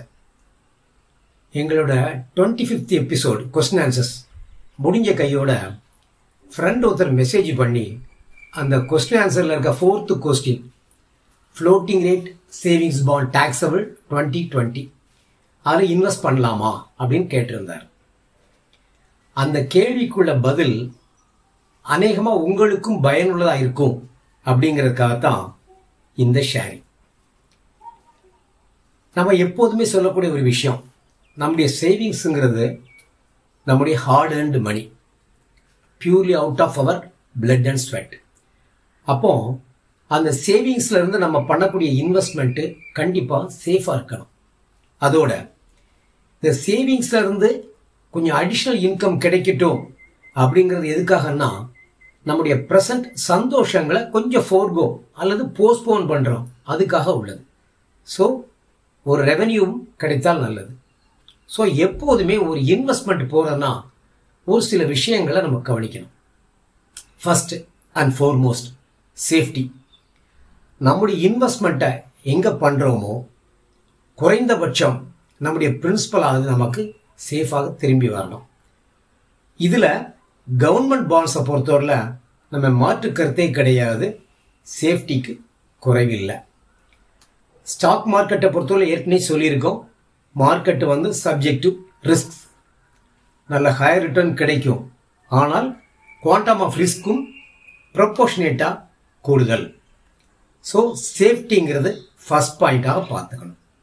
அடுத்தது டெனார் ஒரு இன்வெஸ்ட்மெண்ட் பண்ணும்போது ஏதோ ஒரு பர்பஸ் இருக்கும். ஒன்று ஒரு டூ ஆர் த்ரீ இயர்ஸில் குழந்தைங்கள ஸ்கூலிங்காக இருக்கலாம் அல்லது நம்ம ஒரு டூ வீலர் வச்சுருக்கிறோம் ஒரு ஃபோர் வீலராக வாங்குறதுக்கு அதுக்கு ஒரு சேவிங்ஸாக இருக்கலாம். பிள்ளைங்களுடைய கல்யாணம் அல்லது ரிட்டையர்மெண்ட் ஏஜில் நமக்கு ஒரு சோஷியல் செக்யூரிட்டி இந்த மாதிரி ஒவ்வொரு கோல் இருக்கலாம். அதிகபட்சம் ஒரு அன்எக்ஸ்பெக்டட் ஈவெண்ட் இப்போ நிறைய பேர் கரண்ட் சீனரியோவில் இந்த கேஷ் க்ரன்ச்சுன்னு சொல்லுவோம். எவ்வளோ சிரமப்படுறாங்கன்னு தெரியும். ஸோ ஏதோ ஒரு பர்பஸ்க்காக ஒரு குறிப்பிட்ட காலம் வரைக்கும் நம்மளால் இந்த சேவிங்ஸை வச்சுருக்க முடியும் அப்படிங்கிறத பார்க்கணும். அடுத்தது அதனுடைய ரிட்டர்ன் இந்த ரிட்டர்னை பொறுத்தவரையில் சில இதில் ஹையர் ரிட்டர்ன் கிடைக்குது. கொஞ்சம் ரிஸ்க்கும் கூடுதலாக இருக்கலாம். சில இதில் மாடரேட் நார்மல் ரிட்டர்ன் ஸோ இந்த மூணு ஆஸ்பெக்ட்ஸ் தான் நம்முடைய இன்வெஸ்ட்மெண்ட் பண்ணுறதுக்கு முன்னால் நம்ம ஜட்ஜ் பண்ண வேண்டிய விஷயங்கள். இதுக்கு இப்போ ஒரு சின்ன கம்பேரிசன் கொடுக்க போகிறேன் ஃபர்ஸ்ட் ஐட்டமாக நம்முடைய floating rate savings bond taxable twenty twenty இது எடுத்தீங்கன்னா இது இதுக்கு முன்னால் இருந்த ஆர்பிஐ டேக்ஸபிள் பாண்டோட ஒரு ரீப்ளேஸ்மெண்ட் இது யார் யாரெல்லாம் இன்வெஸ்ட் பண்ணலாம்? எனி ரெசிடென்ட் இண்டிவிஜுவல் இன்வெஸ்ட் பண்ணலாம். சிங்கிளாகவோ ஜாயிண்டாகவோ or in the name of minor HUF Hindu undivided family எது வேணாலும் பண்ணலாம். எவ்வளோ பண்ணலாம்? Minimum hundred rupees minimum thousand ருபீஸில் ஆரம்பிக்கணும். மல்டிபிள்ஸ் ஆஃப் ஹண்ட்ரட்ஸில் மேக்ஸிமம் சீலிங் கிடையாது. எவ்வளோ வேணாலும் இன்வெஸ்ட் பண்ணலாம். இதனுடைய டெனார் என்ன? Tenure seven years bond in general foreclosure கிடையாது. பட் ஃபார் சீனியர் சிட்டிசன்ஸ் மூணு ஏஜ் குரூப்பாக பிரிக்கிறாங்க. அது பிரகாரம் ஃபோர்க்ளோசர் இஸ் பெர்மிட்டட் அதுலேயும் கூட minimum lock in period four years இருக்குது ரிட்டர்ன் கூப்பன் ரேட்டுன்னு சொல்கிறோம் அதில். இதில் seven point one five percent இது எவ்ரி ஆஃப் அவங்க இன்ட்ரெஸ்ட் கொடுக்க போகிறாங்க அந்த இன்ட்ரெஸ்ட்டை ஒவ்வொருத்தருடைய பாண்ட் லெஜர் அக்கௌண்ட் அப்படிங்கிறது மூலம் அவங்களுடைய சேவிங்ஸ் அக்கௌண்ட்டுக்கு போயிடும். இது கியூமுலேட்டிவ் கிடையாது. அதாவது காம்பவுண்டிங் எஃபெக்ட் கிடையாது. அடுத்த பாயிண்ட்டு இது டேக்ஸபிள் நேம்லேயே இருக்குது. ஸோ இதில் இன்ட்ரெஸ்டில் டிடிஎஸ் பிடிச்சிக்கிட்டு மீதியை தான் கொடுக்க போகிறாங்க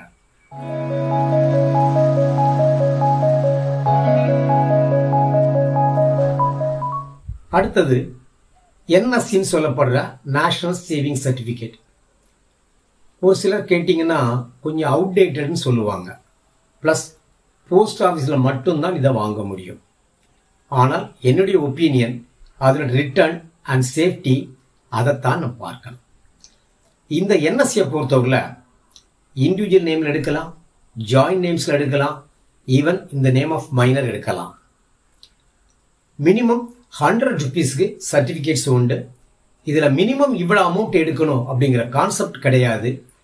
மேக்சிமமும் சீலிங் கிடையாது. அடுத்தது டெனார் இது ஃபைவ் இயர்ஸ் டென்யூர் உள்ள சர்டிஃபிகேட்ஸு ப்ரெசண்ட்டாக உள்ளது என்எஸ்சி எயித் இஷ்யூ இதில் வந்து ஃபோர் க்ளோஷர் கான்செப்ட் நார்மலாக கிடையாது. சர்டன் கண்டிஷன்ஸ் இருக்குது.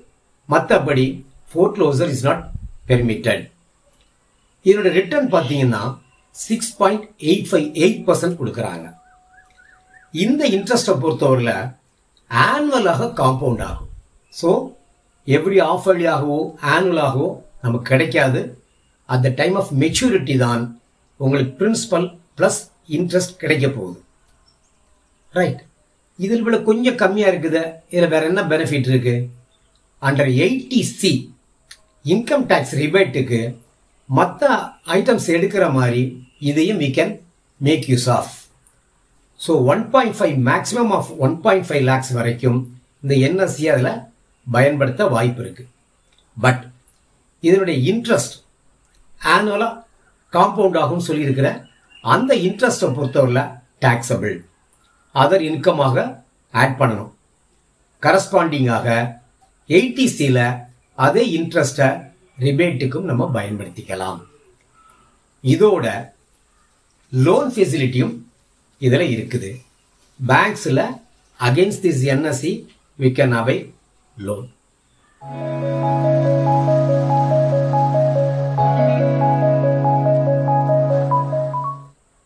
அடுத்து நம்ம பார்க்க போகிறது பிபிஎஃப் பப்ளிக் ப்ராவிடென்ட் ஃபண்ட் அநேகமாக சேலரிடு கிளாஸ் பீப்புள் எல்லாருக்குமே தெரிஞ்சிருக்கும்.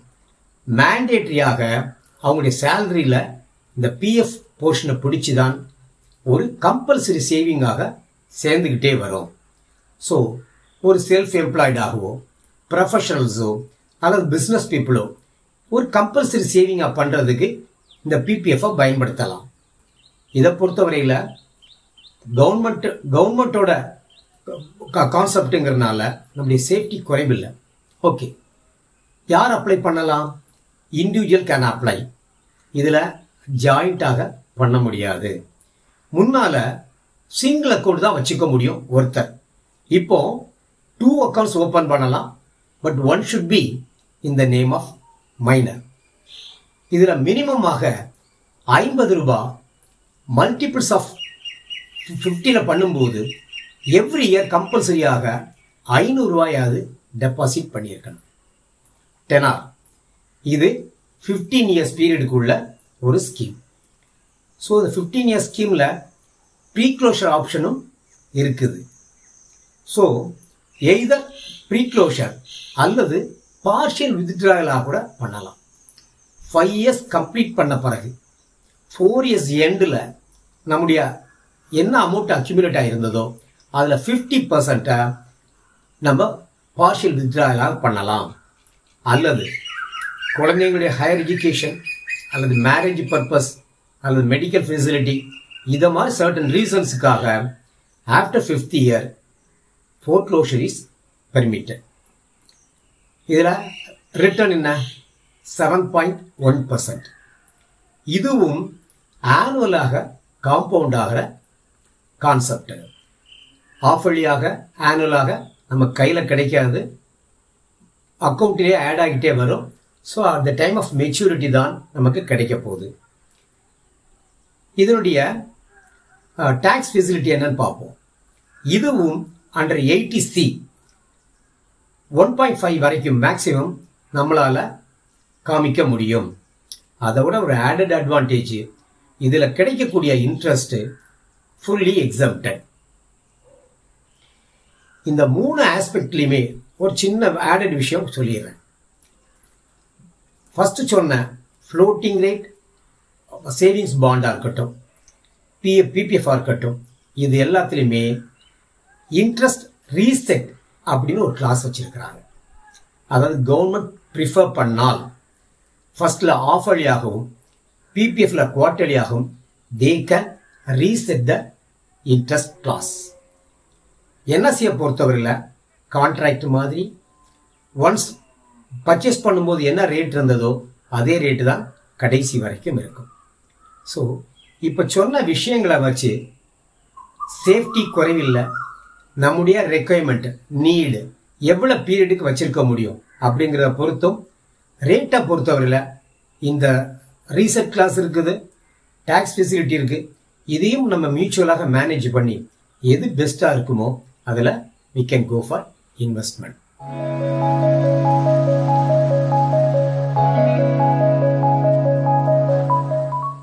twenty fifth episode சொல்லும்போதே அதில் அடுத்தடுத்து லோன்ஸை பற்றி விஷயங்களை ஷேர் பண்ண போகிறேன்னு கொடுத்துருந்தேன்.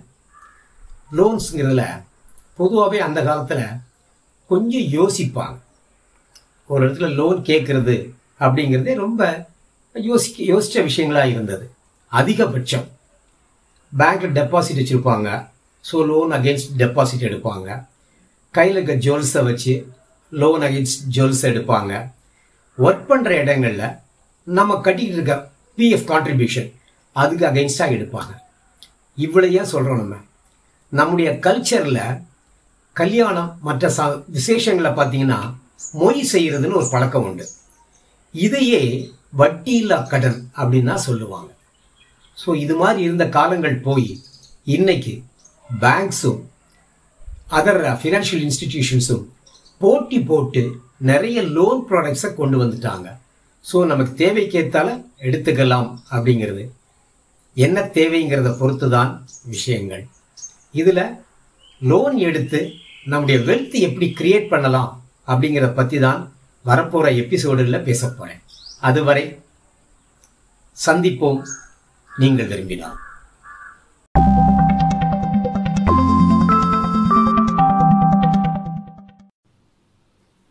எல்லோரும் எப்போதும் மகிழ்ச்சியாக இருப்பதே எங்கள் ஆசை. இருபத்தாறு எபிசோடாக இதையே சொல்லிட்டு இருக்கோமே.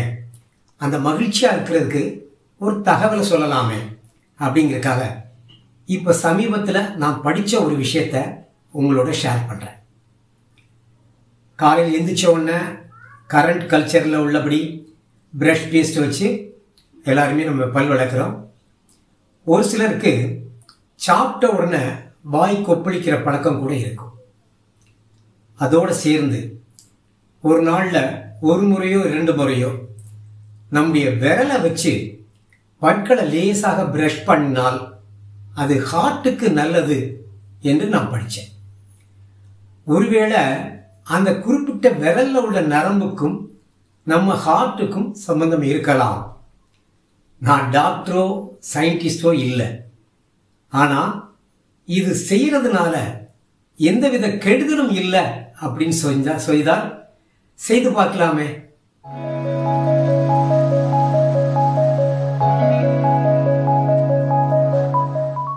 இப்போ நம்ம பார்க்க போகிறது இஎல்எஸ்எஸ் அப்படின்னு சொல்கிற ஈக்விட்டி லிங்க்ட் சேவிங் ஸ்கீம் இதுவும் ஒரு வகையான இன்வெஸ்ட்மெண்ட் ஸ்கீம் தான். இது ஈக்விட்டி அப்படிங்கிறது a kind of shares ஷேர்ஸில் equity shares preferential shares rights issue அப்படின்னு பல வகைகள் இருக்குது அதில் இந்த ஈக்விட்டி ரிலேட்டடாக ஈக்விட்டி லிங்க்டாக உள்ள ஸ்கீம் ஸ்கீம் தான் இந்த இஎல்எஸ்எஸ் இது ஒரு மியூச்சுவல் ஃபண்டு ப்ராடக்ட் அது. இந்த மியூச்சுவல் ஃபண்டில் இதன் மூலம் கலெக்ட் ஆகிற பூல் ஆகிற டோட்டல் அமௌண்ட்லேயும் எயிட்டி பர்சன்ட்டை ஷேர் மார்க்கெட்டில் இன்வெஸ்ட் பண்ணுறாங்க அதனால்தான் இதுக்கு பேர் வந்த காரணமும் ஈக்விட்டி லிங்க்டுங்கிறது இதை பொறுத்தவரையில் பேங்க்ஸ்லேயோ செலக்டட் போஸ்ட் ஆஃபீஸஸ்லேயோ மியூச்சுவல் ஃபண்ட் ஹவுசஸ்லேயோ கூட நம்ம ஓப்பன் பண்ணிக்கலாம். மினிமம் ஃபைவ் ஹண்ட்ரட் ருபீஸ்க்கு ஓப்பன் பண்ணணும். மேக்ஸிமம்க்கு தெர் இஸ் நோ பவுண்ட்ரி இந்த பவுண்டரி இல்லைன்னு சொல்கிறது எதுக்காக சொல்கிறேன்னா ஒரு இன்வெஸ்ட்மெண்ட் பர்பஸ்க்காக ரிட்டர்னுக்காக மட்டும் செய்கிறதா இருந்தால் தேர் இஸ் நோ பவுண்டரி ஆனால் இது ஒரு வகையான டாக்ஸ் சேவர் ஸ்கீம் ஸோ அந்த வகையில் அண்டர் செக்ஷன் எயிட்டி சியில் maximum of one point five lakhs வரைக்கும் நமக்கு ரிபேட் கிடைக்கிது. ஆனால் அதில் உள்ள பல கேட்டகரிஸோடு சேர்த்து இது one of the category right இதை லம்சம்மாக இன்வெஸ்ட் பண்ணலாமா? லம்சம்மாவை இன்வெஸ்ட் பண்ணலாம். சிப் சிஸ்டமேட்டிக் இன்வெஸ்ட்மெண்ட் பிளான் அந்த மெத்தட்லேயும் சிறுக சிறுகவும் இந்த ஸ்கீமில் இன்வெஸ்ட் பண்ணிட்டு வரலாம். எது பெட்டர்னு கேட்டால் அந்த சிப் மெத்தடில் செய்கிறது தான் பெட்டர் அதுக்கு நான் காரணம் சொல்கிறேன் இதில் அடுத்தது டெனார் டெனாரை பொறுத்தவரையில் அதுலேயும் தெர் இஸ் நோ பவுண்டரி என்ன பீரியடுக்கும் நம்ம ஸ்கீம் ஓப்பன் பண்ணிக்கலாம்.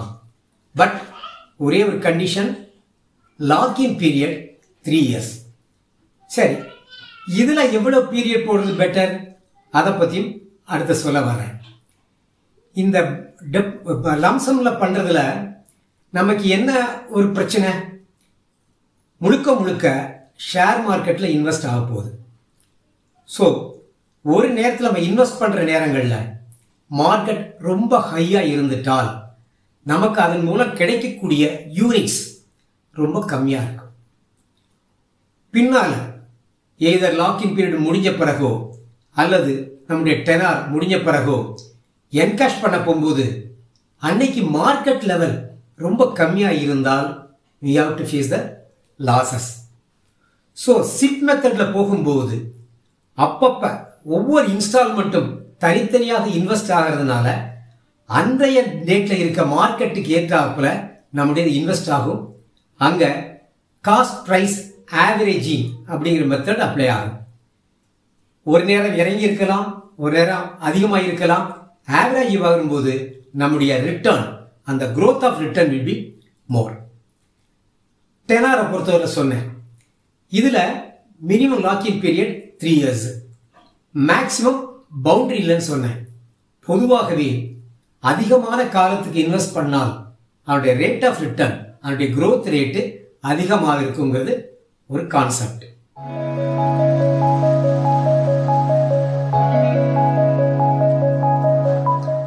நம்முடைய இன்வெஸ்ட்மெண்ட் பர்பஸ் என்ன? That must be some return so இதை பொறுத்தவரையில் மற்ற இன்வெஸ்ட்மெண்ட்டில் சொல்கிற மாதிரி ஒரு கூப்பன் ரேட்டோ ரேட் ஆஃப் இன்ட்ரெஸ்டோ எதுவுமே இதில் சொல்லப்படாது. ஏன்னா மார்க்கெட்டுங்கிறது ஃப்ளக்சுவேஷன் உள்ளது. ஸோ அதனால தான் எங்களுடைய ஷேர் ட்ரேடிங் எபிசோட்ஸ்லேயே சொல்லியிருக்கோம். Market is subject to risk so இதில் இன்வெஸ்ட் பண்ணும்போது கான்க்ரீட்டாக சாலிடாக ஒரு ரேட் ஆஃப் இன்ட்ரெஸ்ட் அல்லது ரிட்டர்ன் இவ்வளவு இருக்குன்னு சொல்ல மாட்டாங்க. ஆனால் பொதுவாக இந்த இஎல்எஸ்எஸ் பொறுத்தவரையில் minimum twelve to fifteen percent return கிடைச்சிக்கிட்டு இருக்குங்கிறது ப்ரீவியஸாக உள்ள ஒரு ஹிஸ்ட்ரி ரெக்கார்டு சரி இந்த இன்ட்ரெஸ்ட் எப்போ கிடைக்கும் நமக்கு? இதில் ரெண்டு வித ஸ்கீம்ஸ் வச்சுருக்கிறாங்க. ஒன்று க்ரோத் ஃபண்டு இன்னொன்று டிவிடெண்ட் ஃபண்டு க்ரோத் ஃபண்டை பொறுத்தவரையில் பழைய ஸ்கீமில் நாங்கள் சொன்னபடி cumulative அதில் ரீஇன்வெஸ்ட்மெண்ட் அதை பொறுத்து இதில் வரக்கூடிய ரிட்டர்னும் அதில் ரீஇன்வெஸ்ட் ஆகி cumulative-ஆக எய்தர் லாக்இன் பீரியட் முடிஞ்ச பிறகு அல்லது அந்த குறிப்பிட்ட டென்யூர் முடிஞ்ச பிறகு பிரின்ஸ்பலோட சேர்த்து கிடைக்கும். டிவிடெண்ட் குரூப் ஃபண்டை பொறுத்தவரையில் ஒன்று குறிப்பிட்ட காலங்களில் அவங்க டிவிடெண்ட் கொடுக்குறாங்க அதை வி கேன் ரிசீவ் அப்படி இல்லைன்னா அதையே அகைன் வந்து நம்முடைய ஆப்ஷன் கொடுத்து ரீஇன்வெஸ்ட் பண்ணலாம். ரைட் இதில் ஒரு விஷயம் கவனிக்கணும். நம்ம எப்படி எயிட்டி செக்ஷன் பிரகாரம் டேக்ஸ் சேவராக இதை பயன்படுத்த முடியுதோ அதே போல இதில் கொடுக்கக்கூடிய ரிட்டர்ன் டாக்ஸபிள் என்ன மாதிரி டேக்ஸ் ஆகும்?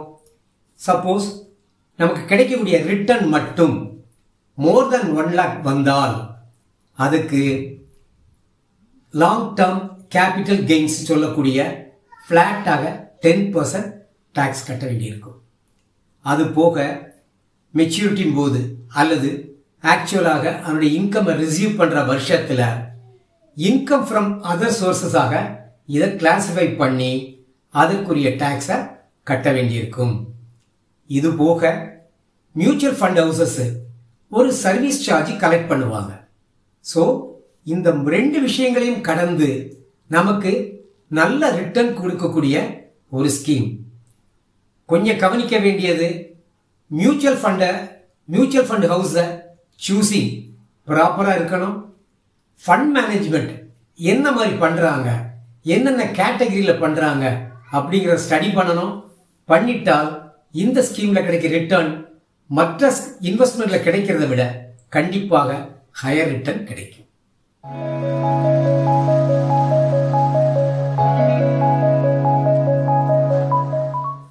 லோனும் ஒரு வகையான இன்வெஸ்ட்மெண்ட் தான் அப்படின்னு நான் சொன்னால் பலருக்கு ஆச்சரியமாகவோ கோபமாக கூட வரலாம். ஆனால் இட்ஸ் ட்ரூ எப்படி நம்முடைய இன்கமில் கொஞ்சம் கொஞ்சமாக சேவ் பண்ணுறோம் ஒரு பீரியடுக்கு சேவ் பண்ணுறோம் ஒரு நீடு ரெக்குவயர்மெண்ட் அல்லது கோல் இதுக்காக சேர்க்குறோம். ஒரு பர்டிகுலர் டேட் முடிஞ்ச உடனே we are getting in lump sum லோனுங்கிறது கொஞ்சம் உல்டா இனிஷியலாக அந்த லம்சம்மை லோனாக நம்ம பெற்றோம். அதை சிறுக சிறுக சிறுக ரீபேமெண்ட் மோடில் நம்ம திருப்பி அடைக்க போகிறோம் ஒரு வகையில் சொல்ல போனால் இந்த லோனுங்கிறது இட்ஸ் அ கம்பல்சரி சேல் ஆனால் அந்த லோன் அவைல் பண்ணுற ரீசன் பர்பஸ் அது நமக்கு தெளிவாக இருக்கணும். ப்ராப்பராக இருக்கணும். நமக்கு பயனுள்ளதாக இருக்கணும். அடுத்தது நம்முடைய எபிலிட்டி டு ரீபே ரீபேமெண்ட் கெப்பாசிட்டின்னு சொல்லுவாங்க. அது எவ்வளவு இருக்குது? அப்படிங்கிறத பொறுத்து தான் நம்முடைய லோன் குவாண்டம் ஃபிக்ஸ் ஆகணும்.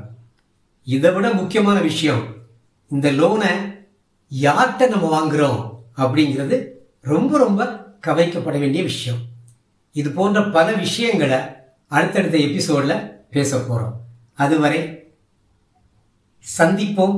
நீங்கள் விரும்பினால்.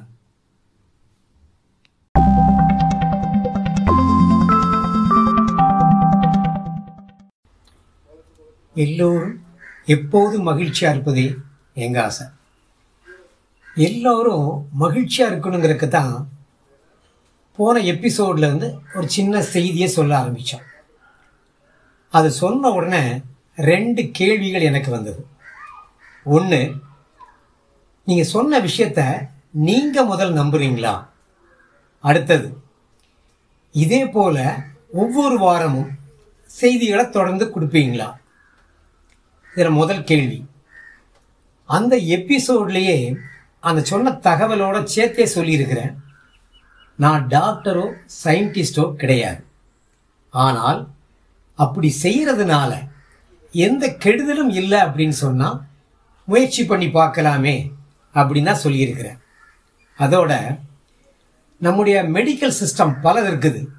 அதில் ஒரு சிஸ்டம் அக்குபஞ்சர் சிஸ்டம் நான் இந்த தகவலை இந்த நியூஸை நான் படிக்கும்போது எனக்கு அதோடு தான் கனெக்ட் பண்ணி பார்க்க தோணுச்சு. அடுத்தது இந்த தகவல்களை பற்றிய விஷயம். எல்லாருக்குமே தெரிஞ்ச ஒரு பழமொழி நோயற்ற வாழ்வே குறைவற்ற செல்வம். நம்முடைய சேவிங்ஸ் இன்வெஸ்ட்மெண்ட்டு அதில் ரிட்டர்ன் எல்லாமே பார்த்தீங்கன்னா ஜஸ்ட் அக்குமுலேட் வெல்த் அது மூலம் டு கெட் ஹாப்பினஸ் நல்ல ஹெல்த்தை மாதிரியான வெல்த்தே எதுவுமே கிடையாதுங்கிறது தான் பலர் சொல்லி நான் கேள்விப்பட்ட விஷயம். அடுத்தது இன்னைக்கு நம்ம பார்க்க போகிறது என்பிஎஸ் பற்றி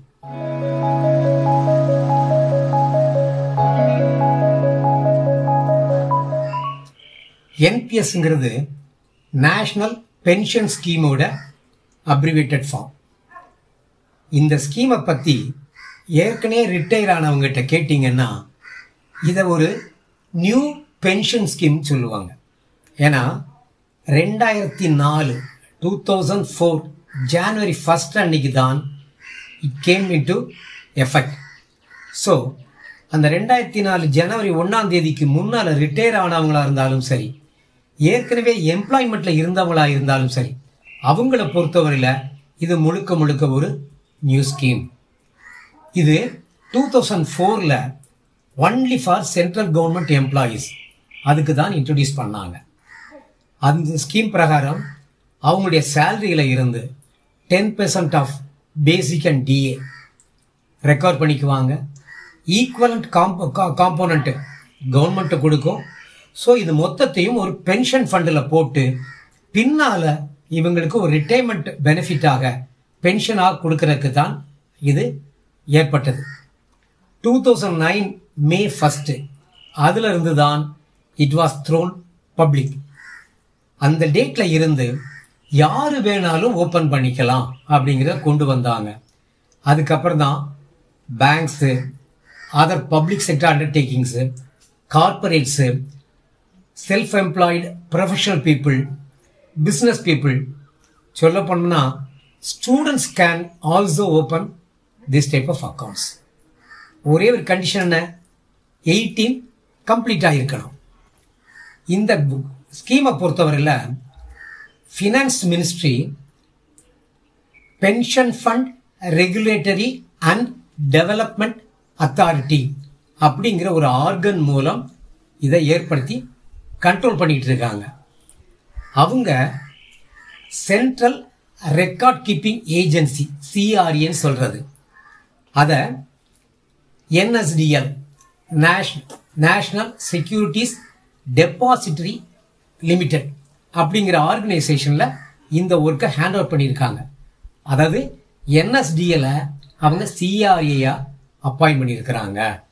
ஸோ இந்த சிஆர்ஏ தான் பென்ஷன் சம்பந்தப்பட்ட எல்லா விஷயங்களையும் ஹவுஸ் கீப்பிங் பேமெண்ட்டு எல்லாமே பார்க்க போகிறாங்க இந்த பென்ஷனுங்கிறது ஒரு சோஷியல் செக்யூரிட்டி ஸ்கீம்ங்கிறதுனால இந்த ஸ்கீம் வந்து கண்டிப்பாக அனைவரும் பின்பற்றக்கூடிய ஒரு விஷயம்.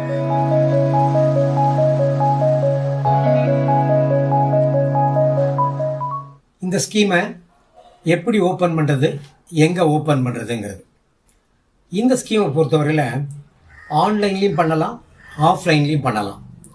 ஆன்லைன் பண்ணுறதுக்கு நான் ஏற்கனவே என்எஸ்டிஎல் தான் மே மேனேஜ்மெண்ட் அத்தாரிட்டின்னு சொல்லியிருக்கிறேன் அவங்களுடைய என்பிஎஸ்ங்கிற சைட்டில் போய் இதுக்குரிய சிஸ்டம் இருக்குது மெனுஸ் இருக்குது. அதன் மூலம் நம்ம ஓப்பன் பண்ணிக்கலாம். ஆஃப்லைன் மெத்தட் எடுத்திங்கன்னா பேங்க்ஸ்லையோ போஸ்ட் ஆஃபீஸ்லேயோ பிஓபின்னு சொல்லுவாங்க. பாயிண்ட் ஆஃப் ப்ரெசன்ஸ் இப்போ நிறைய இ சேவை மையம் அப்படின்னு இருக்குது. அதன் மூலமும் இதை ஓப்பன் பண்ணிக்கலாம்.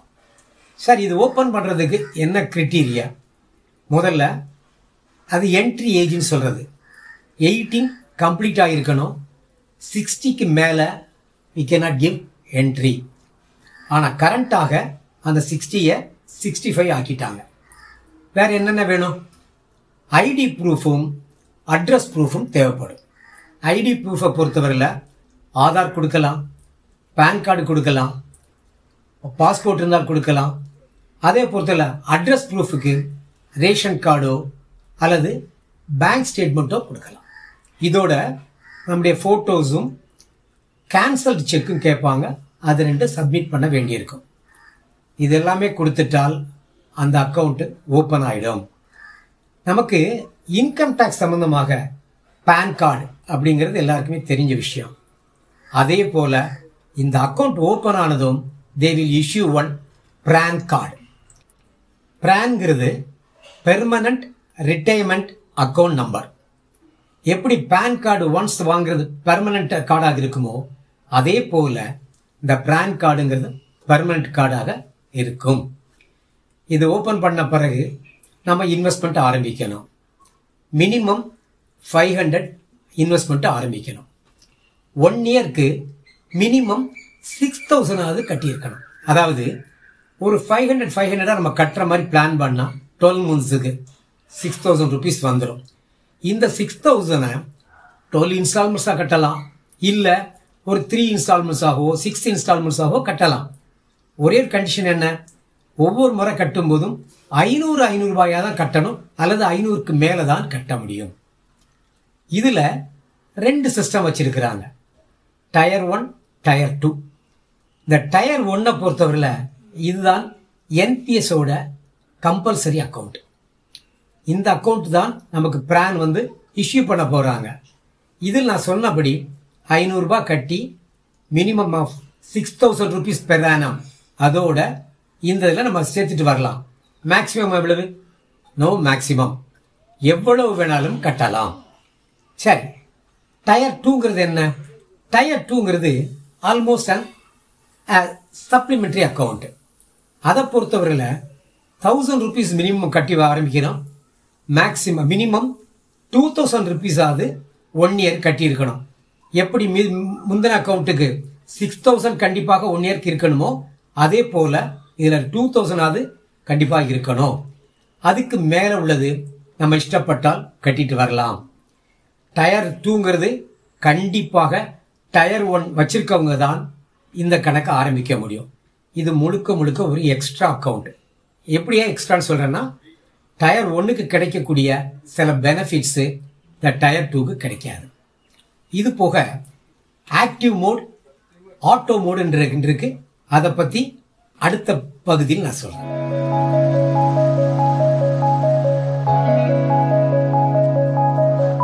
இந்த ஸ்கீமில் மொபைலைஸ் ஆகிற அமௌண்ட்டுகளை எல்லாத்தையுமே ஷேரில் தான் இன்வெஸ்ட் பண்ணுறாங்க எல்லாங்கிற கணக்கு எப்படி சொல்கிறேன்னா மினிமம் ஒரு செவன்டி ஃபைவ் பர்சன்ட்டு ஈக்விட்டியில் தான் பண்ண போகிறாங்க ஸோ இது போக கார்ப்பரேட் டெபாசிட்ஸ்னு சொல்லுவாங்க சிடி அல்லது கவர்மெண்ட் செக்யூரிட்டிஸ்ன்னு சொல்லக்கூடியதுலையும் இன்வெஸ்ட் பண்ணுறாங்க அவங்க.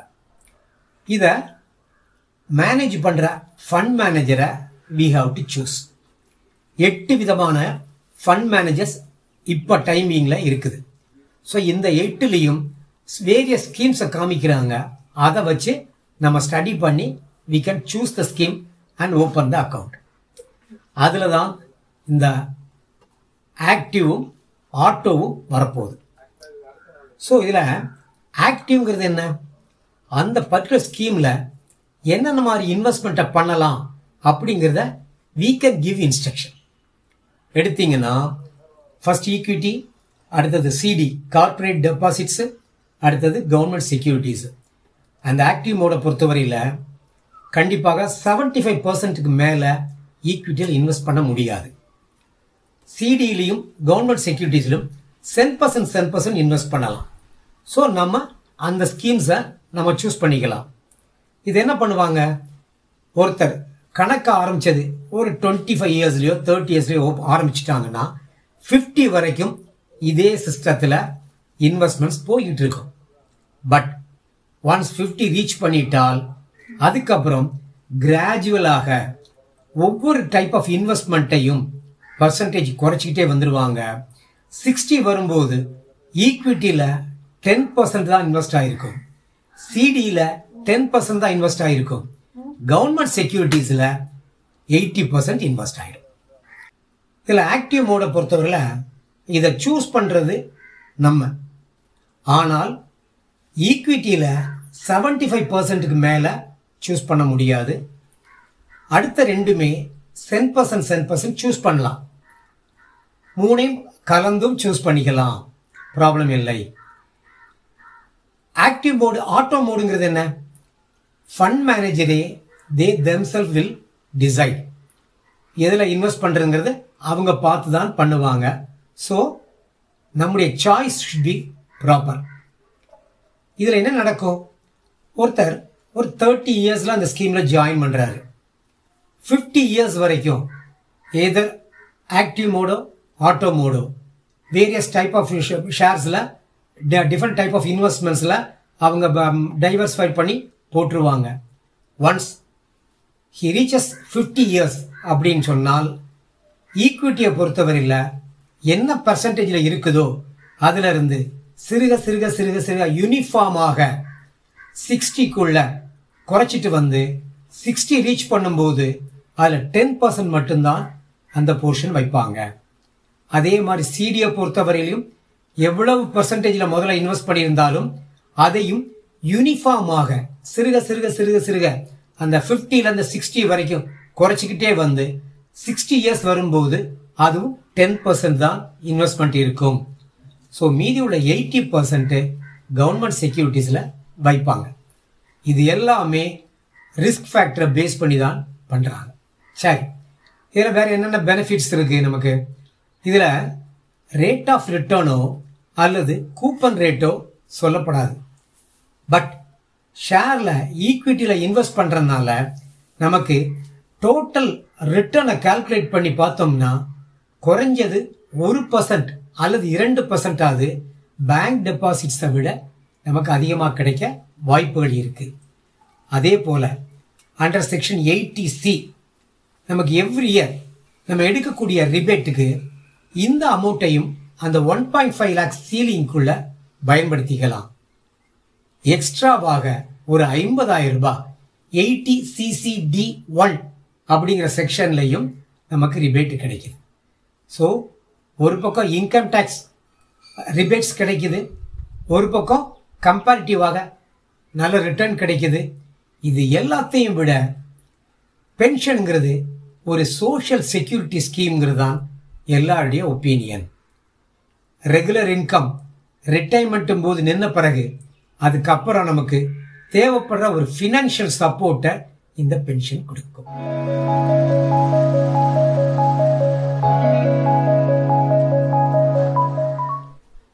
ஸோ இன்வெஸ்ட்மெண்ட்டை பற்றி பேசியாச்சு.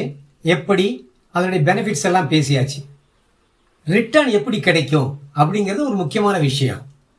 ஸோ ஒன்ஸ் சிக்ஸ்டி ரீச் ஆன பிறகு நம்முடைய டெபாசிட்ஸு ப்ளஸ் அதுக்குள்ள இன்ட்ரெஸ்ட் எல்லாம் வந்து சேர்த்து என்ன அமௌண்ட் இருக்குதோ அதில் சிக்ஸ்டி பர்சன்ட்டை வித்ட்ரா பண்ணிக்கலாம். மீதி ஃபார்ட்டி பர்சன்ட்டை அந்த fund they will hold themselves to make the pension payment இந்த சிக்ஸ்டி பர்சன்ட்டும் நம்முடைய சாய்ஸ் தான். என்ன போர்ஷனை அவங்ககிட்ட விட்டு வைக்கிறோமோ அதில் இருந்து பென்ஷனை கால்குலேட் பண்ணி they will start giving pension சரி இந்த பணத்தை பொறுத்தவரையில் இடையில ஏதாவது எடுக்க வாய்ப்பு இருக்கா? சின்ன வாய்ப்பு இருக்கு. அதாவது ஒரு நம்முடைய இன்வெஸ்ட்மெண்ட்டுக்கு அவங்க ரிட்டர்ன் சேர்த்துக்கிட்டே வர்றாங்கன்னு கொடுத்து சொன்னேன். அந்த ரிட்டர்ன் போர்ஷனில் மட்டும் டுவெண்ட்டி பர்சன்ட் இடையில தேவைப்பட்டால் எடுத்துக்கலாம். இது ஒரு ஆப்ஷன் அடுத்த ஆப்ஷன் நான் கட்டின அமௌண்ட்லேருந்து எனக்கு கொஞ்சம் எடுக்கணும். அப்படின்னு சொன்னால் மினிமம் டென் இயர்ஸுக்கு எடுக்க முடியாது. After ten years maximum of twenty five percent withdraw பண்ணுறதுக்கு ப்ரொவிஷன்ஸ் இருக்குது ஸ்மால் கண்டிஷனோட அந்த டென் இயர்ஸ்க்கு அப்புறம் சிக்ஸ்டிக்கு இடையில உள்ள பீரியடில் மேக்ஸிமம் ஆஃப் த்ரீ டைம்ஸ் எடுக்கலாம். அதை டுவெண்ட்டி ஃபைவ் பர்சன்ட்டை எப்படி நமக்கு தேவையோ அப்படி பிரித்து பிரித்து எடுத்துக்கலாம். ப்ளஸ் ஒரு வித்ராயலுக்கும் அடுத்த வித்ராயலுக்கும் நடுவில் கண்டிப்பாக ஃபைவ் இயர்ஸ் கேப் இருக்கணும். இந்த மெத்தடில் தேவைப்பட்டால் இடையில எடுத்துக்க வாய்ப்பு இருக்கு. கண்டிப்பாக நாமினேஷன் தொடக்கத்திலேயே கொடுக்க வேண்டியிருக்கும். இட்ஸ் அ மஸ்ட்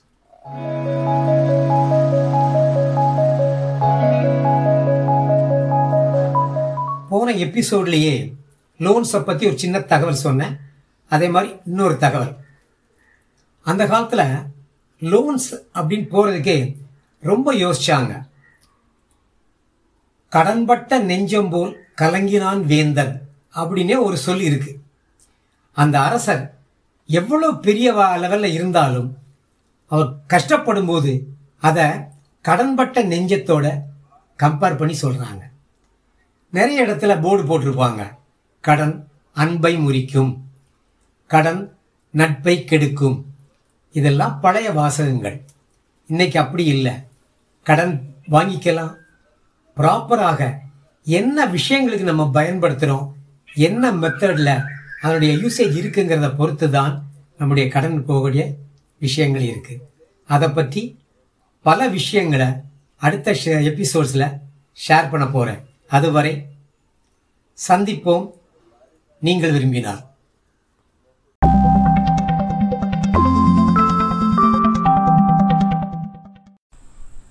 எல்லோரும் எப்போதும் மகிழ்ச்சியாக இருப்பதே எங்கள் ஆசை.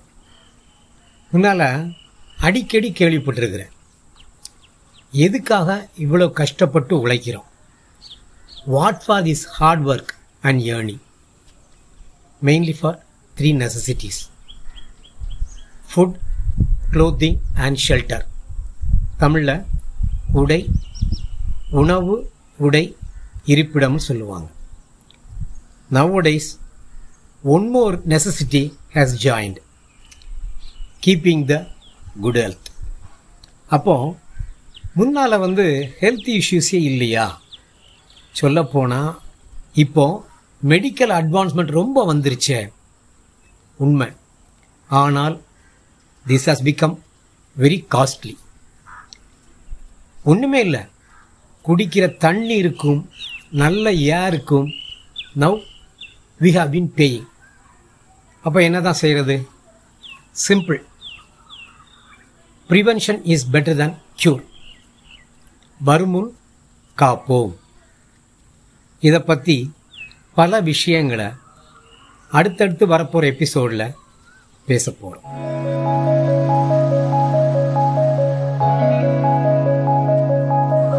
இருபத்தெட்டு எபிசோடுகளாக சேவிங்ஸை பற்றியும் வேரியஸ் இன்வெஸ்ட்மெண்ட் அவென்யூஸ் பற்றியும் பேசிகிட்டு இருக்கீங்களே இதில் எது பெட்டர் அப்படின்னு சொல்ல முடியுமா அப்படிங்கிறது கேள்வி.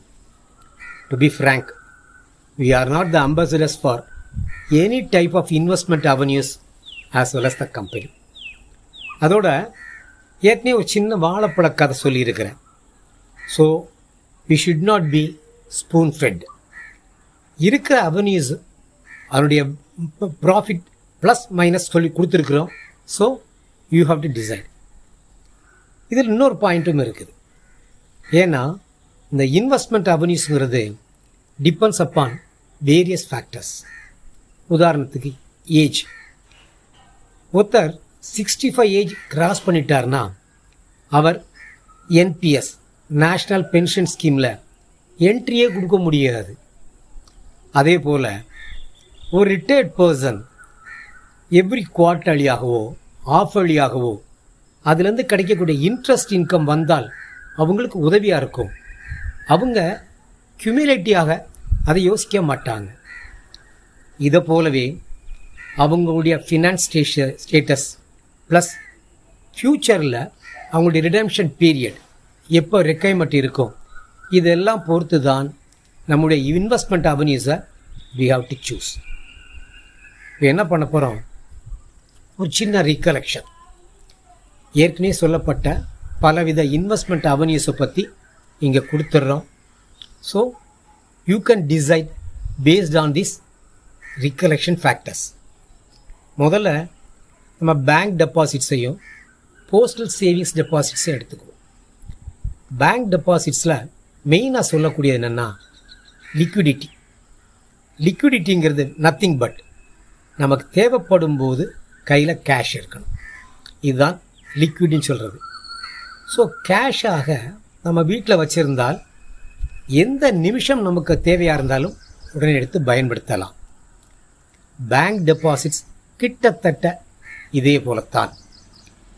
நம்ம எவ்வளோ டேர்முக்கு ஓப்பன் பண்ணியிருந்தாலும் தேவைப்படும் போது உடனே ஃபோர் க்ளோஸ் பண்ணலாம். We can withdraw the amount அதில் இப்போல்லாம் ஆன்லைன்லேயே ஓப்பன் பண்ணலாம் ஆன்லைன்லேயே க்ளோஸ் பண்ணலாம். Twenty four by seven ATM facility இருக்குது. So completely equivalent to cash இன்னும் சொல்ல போனோம்னா இது சேஃப் வீட்டில் வச்சுருக்கிறத விட பேங்க்கில் இருக்கிறது safe as well as it will fetch some income by the name of interest ஆனால் நவடேஸ் ஆர்பிஐ ரெப்போ ரேட்டை குறைச்சிக்கிட்டே வர்றாங்க. ஆட்டோமேட்டிக்காக பேங்க்ஸு அவங்களுடைய lending rate has been following suit வேறு வழி கிடையாது. Banks have to reduce the deposit rate also so nowadays bank deposit rate குறைஞ்சிக்கிட்டே வருது. அதோட இதில் கொடுக்க கிடைக்கக்கூடிய இன்கமும் டேக்ஸபிள் அடுத்தது போஸ்டல் சேவிங் டெபாசிட்ஸ் எடுத்துக்குவோம். இதை பொறுத்தவரையில் பேங்க் டெபாசிட்ஸுக்கு நம்ம கிடைக்கக்கூடிய ரேட் ஆஃப் இன்ட்ரெஸ்ட்டை விட ஸ்லைட்லி ஹையர் இன்ட்ரெஸ்ட் கிடைக்கும். ப்ளஸ் போஸ்டல் டிபார்ட்மெண்ட்டு ஒரு கவர்மெண்ட் டிபார்ட்மெண்ட்டுங்கிறனால சேஃப்டிக்கு குறைவில்லை. முன்னால் மாதிரி இல்லை. இப்போ ஈஸி ஆக்சசபிலிட்டி இருக்குது போஸ்ட் ஆஃபீஸில் பட் இங்கேயும் interest income taxable plus certain ஸ்கீம்ஸில் interest resetting கிளாஸும் வச்சுருக்காங்க. கொஞ்சம் லிக்விடிட்டியை கம்பேர் பண்ணிங்கன்னா பேங்க்ஸுக்கு அடுத்து தான் இது இருக்கும்.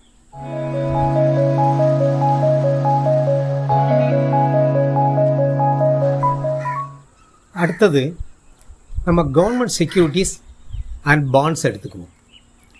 இதை பொறுத்தவரையில் கவர்மெண்ட் ஆஃப் இந்தியாவோட ஸ்கீம்ஸுங்கிறனால நமக்கு கேரண்டிக்கு குறைவில்லை. அதோட ஏற்கனவே சொன்ன ஸ்கீம்ஸை விட இதில் ஸ்லைட்லி ஹையர் ரேட்டு ரிட்டர்னாக கிடைக்கிது. நமக்கு இதை பொறுத்தவரையில் நம்ம வந்து டெனாரை சூஸ் பண்ணிடலாம். அப்படி சூஸ் பண்ண period பீரியடுக்கு we have to wait even foreclosure option கூட சில ஸ்கீம்ஸில் இருக்குது பட் மினிமம் ஒரு லாக்இன் பீரியட் இருக்குது. ஸோ நான் இது வரைக்கும் நான் லிக்விடிட்டி கொஞ்சம் கம்மி.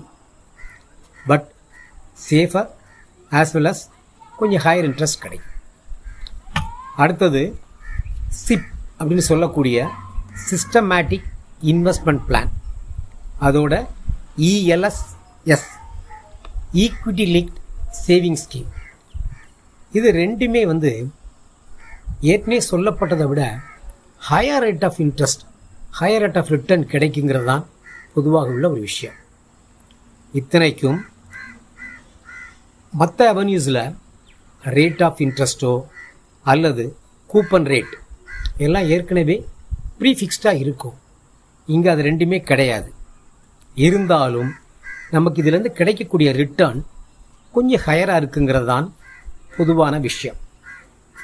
ஏன்னா இந்த ரெண்டு ஸ்கீம்லேயுமே நம்முடைய இன்வெஸ்ட்மெண்ட்டை ஷேர் மார்க்கெட்டில் தான் இன்வெஸ்ட் பண்ணுறாங்க ஆனால் இந்த ஸ்கீம்ஸை பொறுத்தவரையில் நம்ம ஒரு குறிப்பிட்ட கோலுக்காக அல்ல ஒரு குறிப்பிட்ட நெசசிட்டிக்காக இதில் பண்ண முடியாது.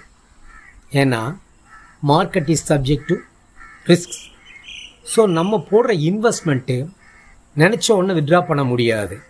அன்லஸ் அது சேஃபாகவும் ப்ளஸ் வித் குட் ரிட்டர்னும் இருக்கும்போது தான் அதை வித்ட்ரா பண்ண முடியும். ஆஸ் வெல் அஸ் இந்த ரெண்டு ஸ்கீம்லையுமே கொஞ்சம் லாங் டேர்ம் போட்டால் தான் நமக்கு ஹையர் ரேட்டு கிடைக்குங்கிறதான் ஏற்கனவே இருக்க டேட்டாஸ்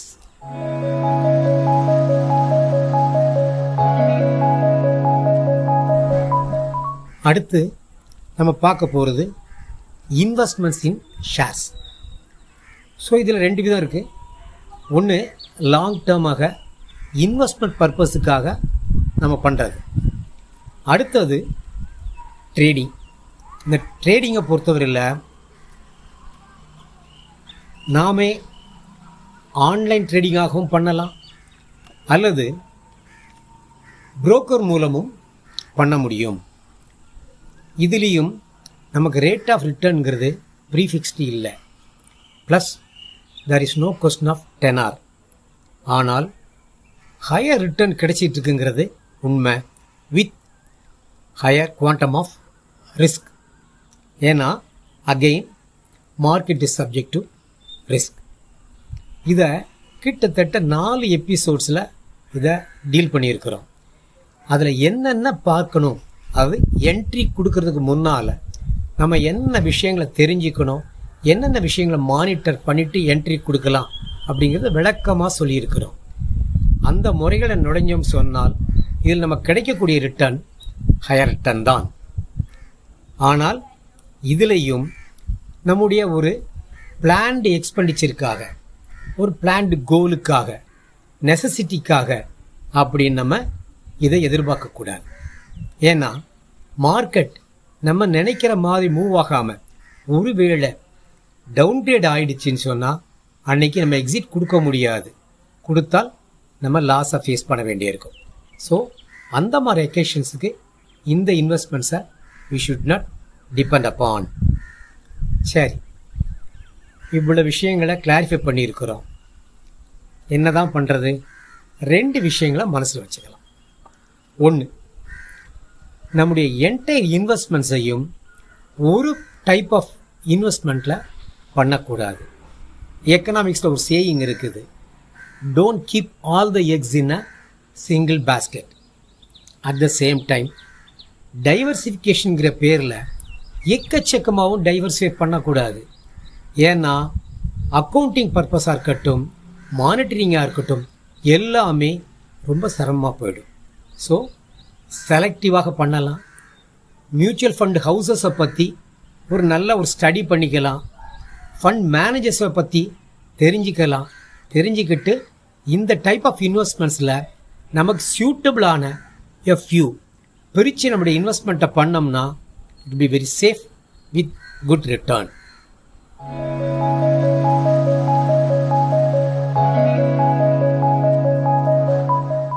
இந்த ரிகலெக்ஷனுக்கும் பிறகு ஒருவேளை யாருக்காவது இதை பற்றி இன்னும் கொஞ்சம் இன்டெப்த்தில் டிஸ்கஸ் பண்ணலான்னு ஃபீல் பண்ணால் please be feel free to come on the comment box again முதல்ல சொன்ன விஷயந்தான் இதை we can not generalise case by case person to person அவங்களுக்கு தேவை அவங்களுடைய ஸ்டேட்டஸ் பொறுத்து we can discuss in depth அதுவரை சந்திப்போம். நீங்கள் விரும்பினால்.